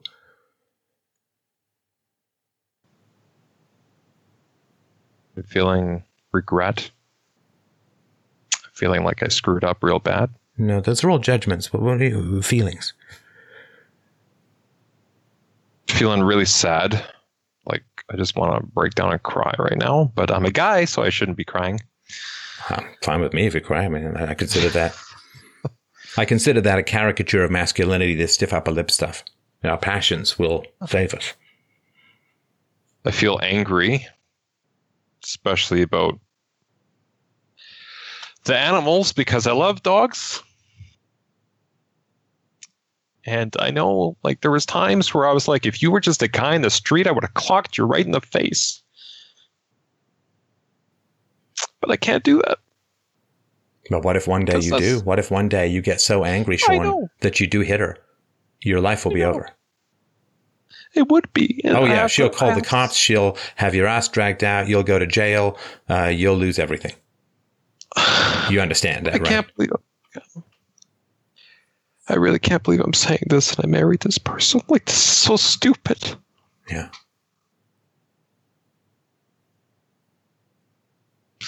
Can I'm you imagine? Freaking idiot. Racist white man beats innocent black woman. Wait for that to hit the headlines. Should be animal rights lover, clocks anti dog killer or something. I don't know. Well, I mean, you you clearly had a huge amount of affection for your own dog, Sean, and the fact that you could let dogs be abused by your wife for a year is, I mean, what that must have done to you, uh, horrifying wasn't their fault, right? I, I broke down a few times. I couldn't take it. Just bawling my eyes. And she's like, Why are you crying? What do you mean, why am I crying? I had dogs all my life.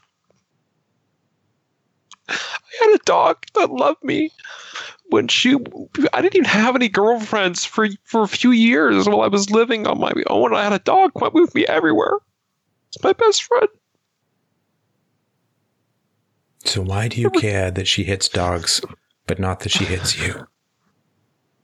Because I'm a human being. I don't know. Because I was, I I don't know. I guess I'm used to being pushed around. I don't know. but here's the thing, Sean. The dogs got saved. The dogs got out. right? Why do you care more for the dog than yourself, your own heart? your own soul, your own being. My. Why are you less important than the dogs? Why is your protection and security less important than the dogs? Because I don't want to believe that I married somebody like this and I want to believe that she'll be better and change. Right. The dogs got a divorce. You saved the dogs from her, but you can't save yourself, right?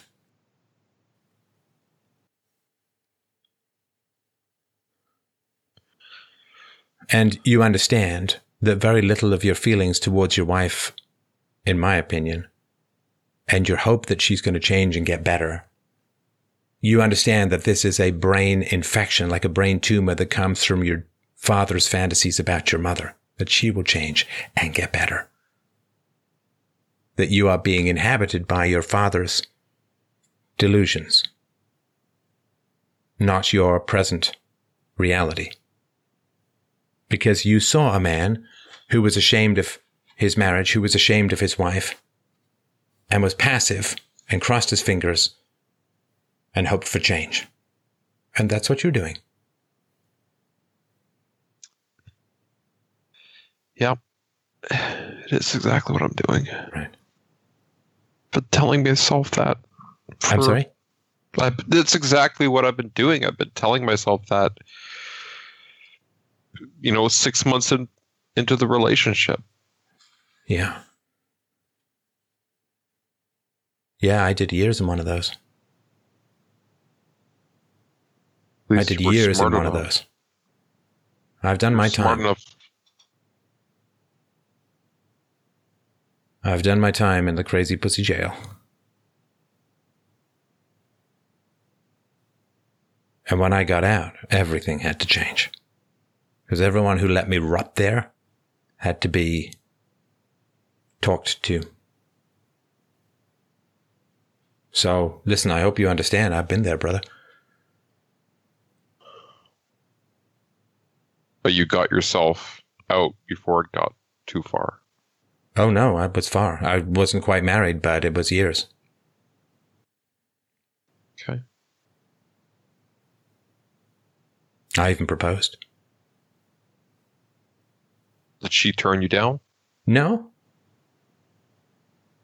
No. She said yes. And then it just kind of hung there.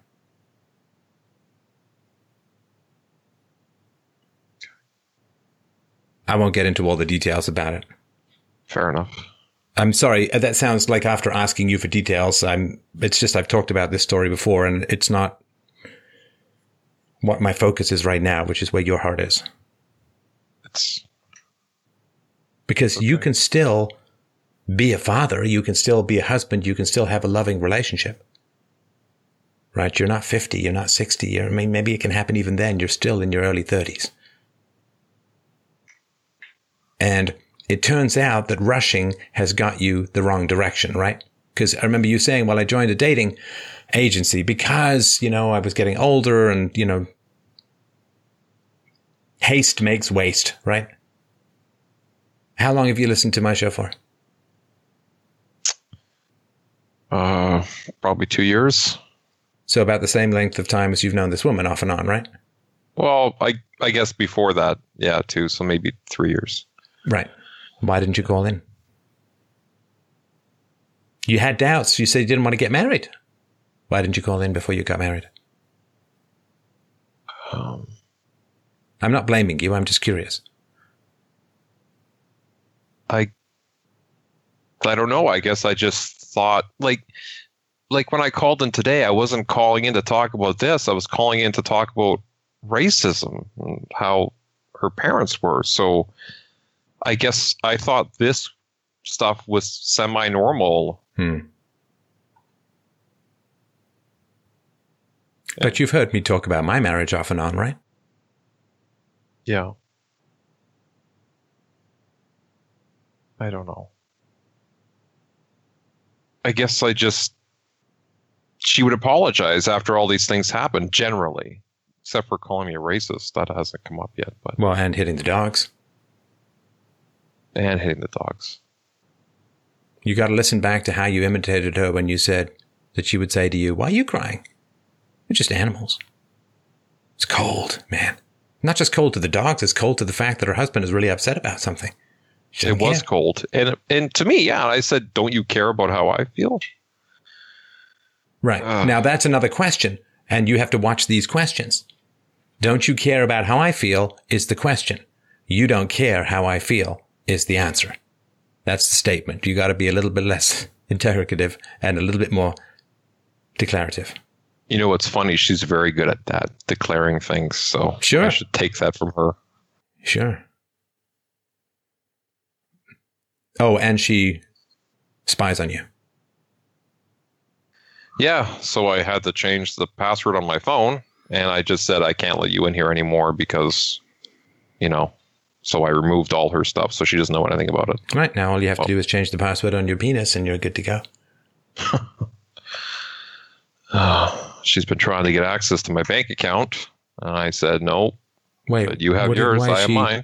Why does she want to get access to your bank account? He said, knowing the answer. Because she wants to know how much money we have so she can understand the finances. Oh, yeah, because she can't just ask you. Yeah. So that's why I put together a nice little spreadsheet with a budget. Oh Shows my everything God. right there. Oh, that's not good enough. I need to see the actual amounts. Right. Are you are you there yet? Do you understand her nature? And if, if you have any doubt, just look at all the MGTOW comments when this video comes out. I thought those people were crazy. Crazy like a fox. Some of them seem, Uh, right? crazy right sometimes, yeah. She wants access to your bank account. She got you into a house that was too expensive for you and dumped a bunch of dump but dumped a bunch of student debt on you. Actually, we have two houses. Oh. I keep asking you if there's more. Sorry, I'm sorry. I Why do you have two houses? because when we first moved out here, I bought a house after we rented it for a year. And then we're buying a house in the other city and we're going to rent the current house. We're already renting the basement, so then we're going to rent the top floor. Building equity and investments and all that good stuff. Well, but you're working 60 to 70 hours a week, right? Are you even enjoying any of this stuff? I like the idea of, of finance and having money. And so, am I enjoying it? Well, I get to sleep in it when I come home at seven o'clock. So, I get four hours, or sorry, being awake, three, four hours of being awake, and I get to sleep and then go to work. So, And doesn't she say, I would rather have you home more and have less stuff? no, she says, I'd rather have you home more, but more stuff. No, no. I mean, big. Fuck. Jesus. She understands that input equals output to some degree, right? Particularly at your stage in the career, right? That you have to work to get more money and you have to work more to get more money. Right. right. So she knows that, right? She she can't be a stereotypical female with math, right? She knows that you have to work if she wants if she wants a more expensive house. So she chose a more expensive house over time with you. She chose, I assume you have nice cars, I assume you have nice stuff, maybe vacations. So she chose all of this nice stuff over time with you, right? And then do you know what generally happens when a woman overworks a man? She gets lonely and she has an affair. Because, you know, he's just at work all day. I get lonely. Well, I would say what she told me about that, but I won't because we don't trust her now, anyways. That she would never have an affair on you because she was cheated and she knows what it was like. Exactly. Right. Right. Yet she accuses me of having affairs when I talk to some waitress. Oh, you're probably thinking of having sex with her. I'm like, What? I just, yeah. I guess I'm, She's like a living stalker. yeah, I can't do anything. And then I got, when I come back home, there's a big blow up about how I smiled at her and said, oh, I, whatever, made a joke. Well, no, she's very concerned that you might actually have interactions with a pleasant woman. Mhm. Right. And this is another reason why in these kinds of relationships, you can't have sane friends around, right? Right. I mean, I, I've I've seen this happen. I've seen this happen even since I started this show.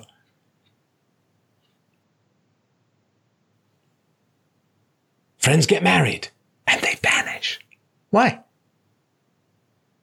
Why? I know why.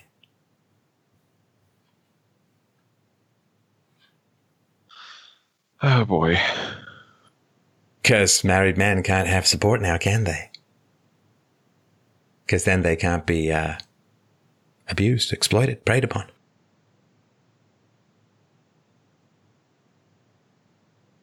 Right. So, dude, come on. come on. Okay, Steph, I think, or Stefan, sorry, not Steph. Um, I'm feeling very comfortable with you, I guess. I'm already short forming your name.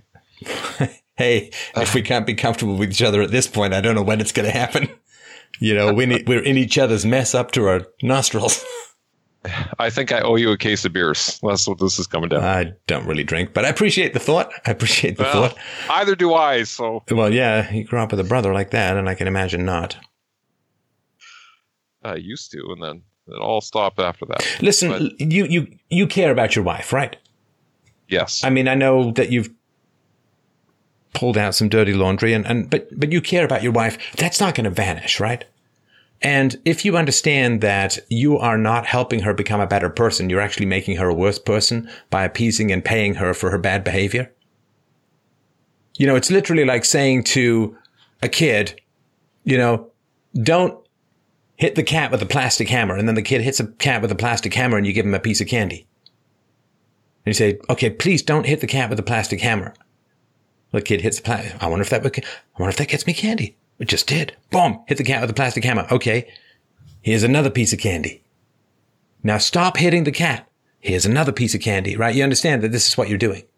I don't like it when you treat me that way. I don't like it when you bully me. Oh, you're upset with me? Okay, I'll pay your student debt. Oh, you want a bigger house and you might be upset with me if I say now, okay, I'll buy you a bigger house.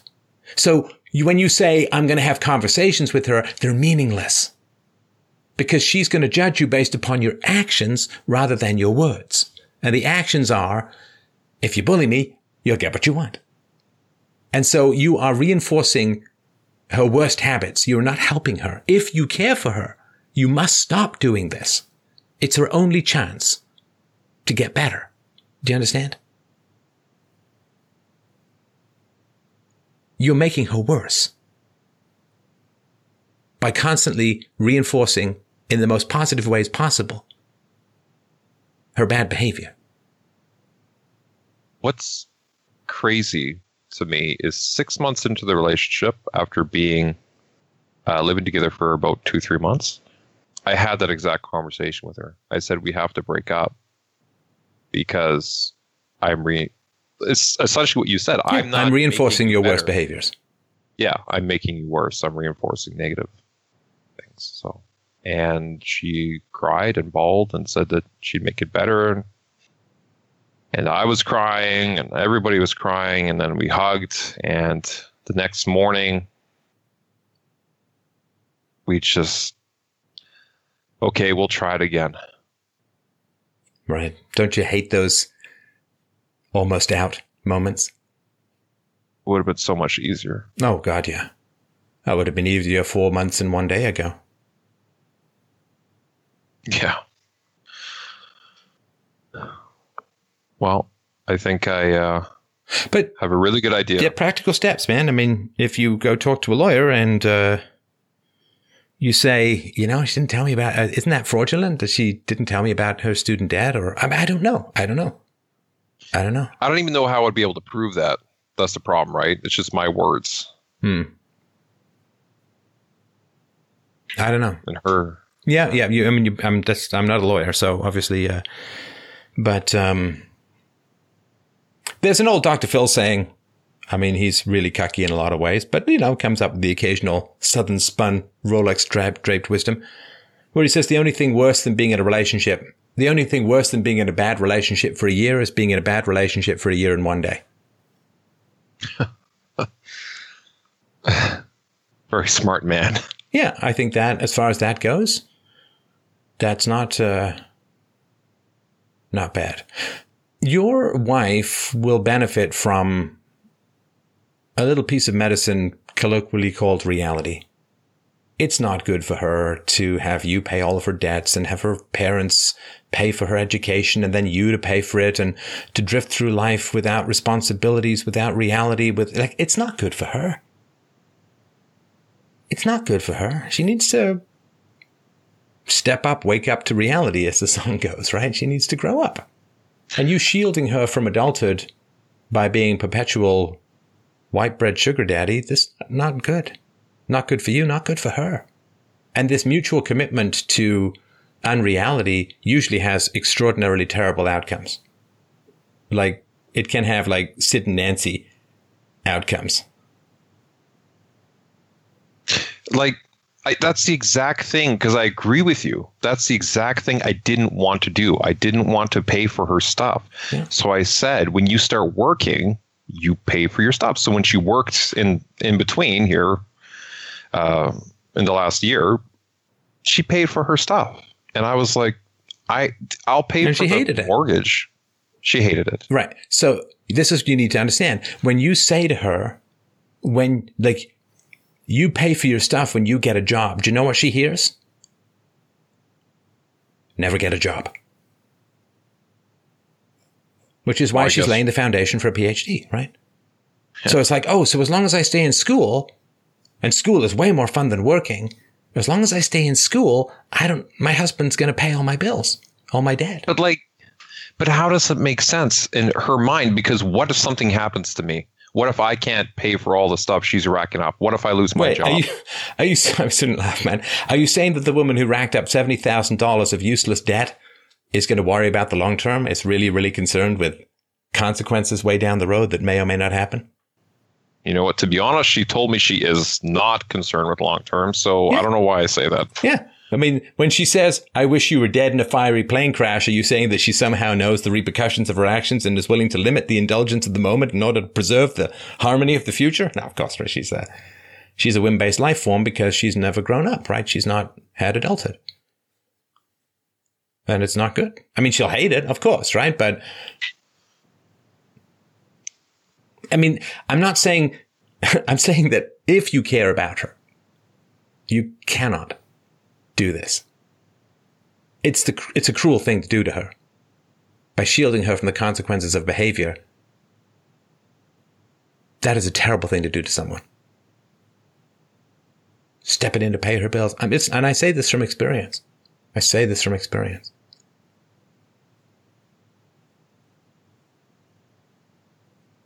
Well, in order to head down that path, I have to step into the fire, right? To get through it. Well, it can be easier than you think. Let me lay out a potential scenario. Okay. You talk to a lawyer. You figure out what you're going to do. Let's say that you decide to leave. Well, you make your plans. You make your preparation. You understand? You get your clothing ready. You get your escape plan ready. You get your where you're going to be ready. And you wait till she's out of the house. And you get up and you get gone. And then she gets a letter from the lawyer saying that you want a divorce. Yes, there will be hollering and shrieking and, and so on, but you change your phone number. You say only communicate to me through my lawyer. You don't let her know where you are. I mean, there's lots of things that you can do when you're in volatile situations. And again, please don't take any of this as gospel. I'm not a lawyer. I'm not a social worker. I'm not a psychologist. I'm no expert in these kinds of things. These are just thoughts off the top of my head. So talk to someone who knows what they're doing when it comes to getting out of potentially volatile situations. She's already shown that she can be violent towards you. She's already expressed verbally death wishes towards you. She's already thrown things at you. She's punched you, as you say, she knocked the glasses off your face. And you know what? What you can take relief in is that at least you're getting one terrible racist out of her life. Constellation Prize. There you go. You're just taking your privilege and not inflicting the silencing on her and her family anymore. Now they can have their conversations without being suppressed by whiteout privilege. You're taking your racism and you're moving on.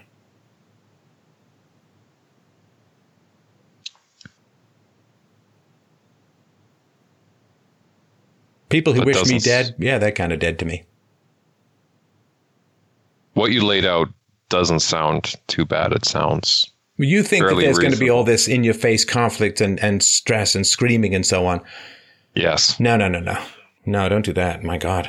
Don't do that. That that's that that is specifically dangerous. I mean, Yeah. that is threatening to you and potentially to her in ways that do not do that, in my humble opinion. Again, listen to the experts. Listen. But if there's been violence in the relationship beforehand, and if she's dependent upon your income, And if she's jealous and if she's possessive and if she's spying on you and she's wished you dead verbally, you go out like Santa at three in the morning. you know what I mean? Like you, you, you ghost out. And you don't see her again without witnesses. She pounds on the door. You don't let her in. You film it. You're like, you seriously, you have to be very, very self protective and you have to listen to the advice of people who know what they're doing when they say how to get out of volatile relationships. You know, she, well, uh, she's going to freak a little, right? Probably.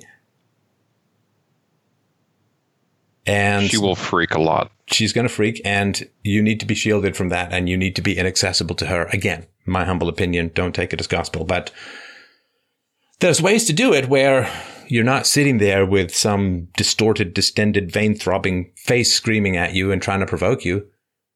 Because she may go so off the rails that she tries to provoke you into hitting her so that she can destroy your life. I don't know. But if she hits dogs and she's willing to hit children and she's already hit you, you're in a situation of potential explosive violence. So you've got to not be in that situation. You've got to ghost out. I think that's my, again, that's my understanding of how to do this. But there's ways to do it where you're safe and secure and relieved. relieved. It's hard to do. Sorry? This is going to be hard to do because she she keeps a close tab on me. You're a smart so. guy. You'll get good advice. And don't hold anything back, right? Like you, you get an expert. Don't hold anything back about the violence, the, the, the uh, abuse, the death wishes, the like, because they need to have a clear idea of what's going on in your marriage if you're going to get out so that they can give you the best advice on how to do it safely and securely. I mean, okay. this could be like, I don't know, go get a hunting cabin in northern Manitoba. Like, I don't know, but there's lots of things that you can do where you're out of sight or out of reach for an indefinite period of time until okay. temper's cool. And listen, you have the right to not be in a relationship, man. You have the right to not be in a marriage. You have the right to leave.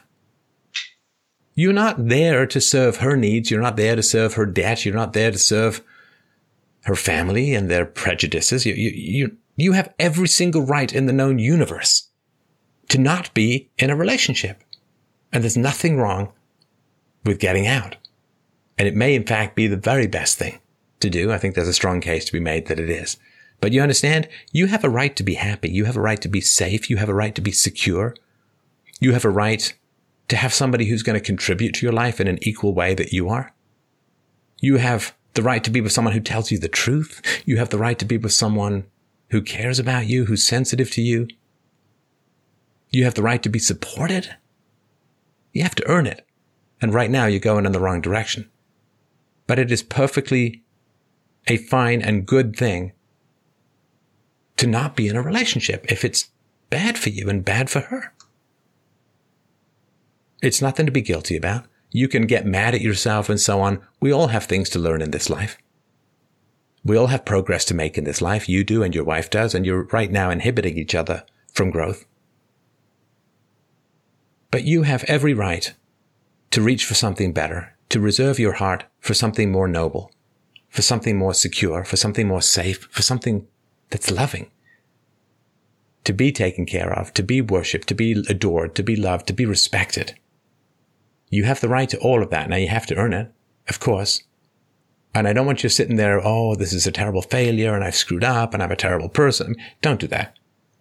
Don't do that. You understand that level of self abuse is what's keeping you here. I'm serious. I really need you to get this, Sean. That level of self abuse is what's keeping you here in this hellhole of a life. The fear of how you're going to abuse yourself if you don't have an external abuser. Okay. Right? You learned a lesson. You can move on. You can find love. Maybe even your wife can find love. But right now, it's toxic for both of you, isn't it?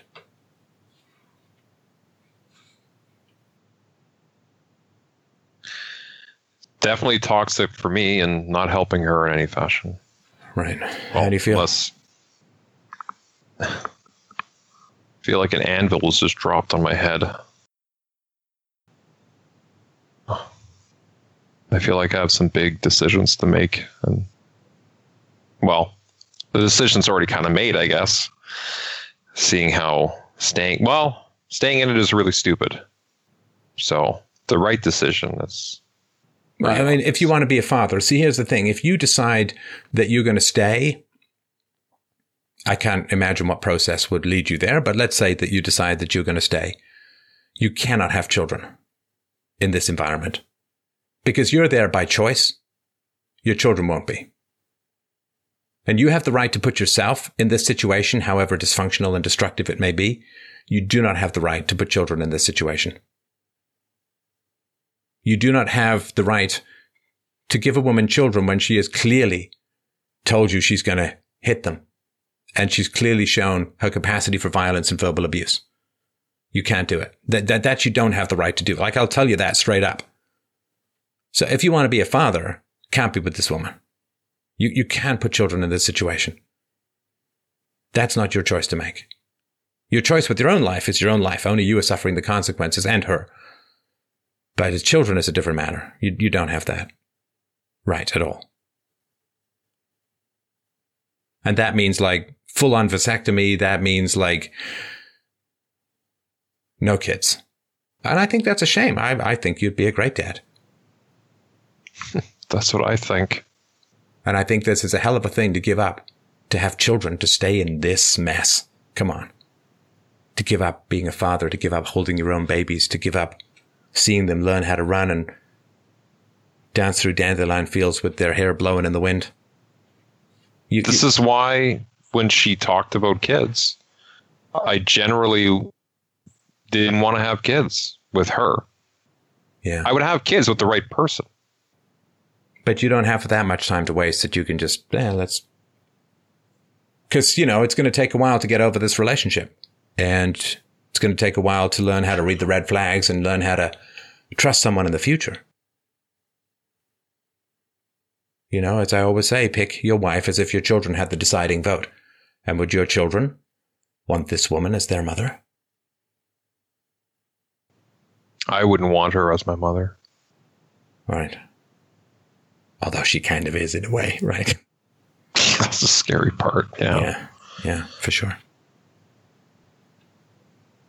Thanks, Stefan. You are welcome, my friend. Just keep me posted because I, I, I care about what's going to happen with you hugely. I massively sympathize. I hope you won't attack yourself. I hope you will keep yourself safe and recognize that this is the best thing if you leave. I think it's the best thing for all parties, but it's going to be it's going to be tough and just try and shield yourself from the crazy. And you can do that. You can do that. I mean, to the point where you can get restraining orders, you can get no contact orders, you can get a lot of protections in place so that you can go about your life without waiting for the crazy bomb to go off every time you put a foot down. But this okay. is your big assertiveness thing here, man. This is the price for appeasement is now you have to be really strong, but you'll never be the same afterwards and it will never be this hard again. So we're going from almost no assertive, assertiveness to full on assertiveness. Well, that's what you have to do, right? you know, if you wake up late when your house is on fire, you got to hot foot it out, right? true. Very true. All right. All right. So keep me posted. I really thank you for sticking with me in this lengthy, but I think very, very important conversation and uh, ignore most of the comments. All right. Thank you very much, Stefan and Michael. Take care. Bye bye.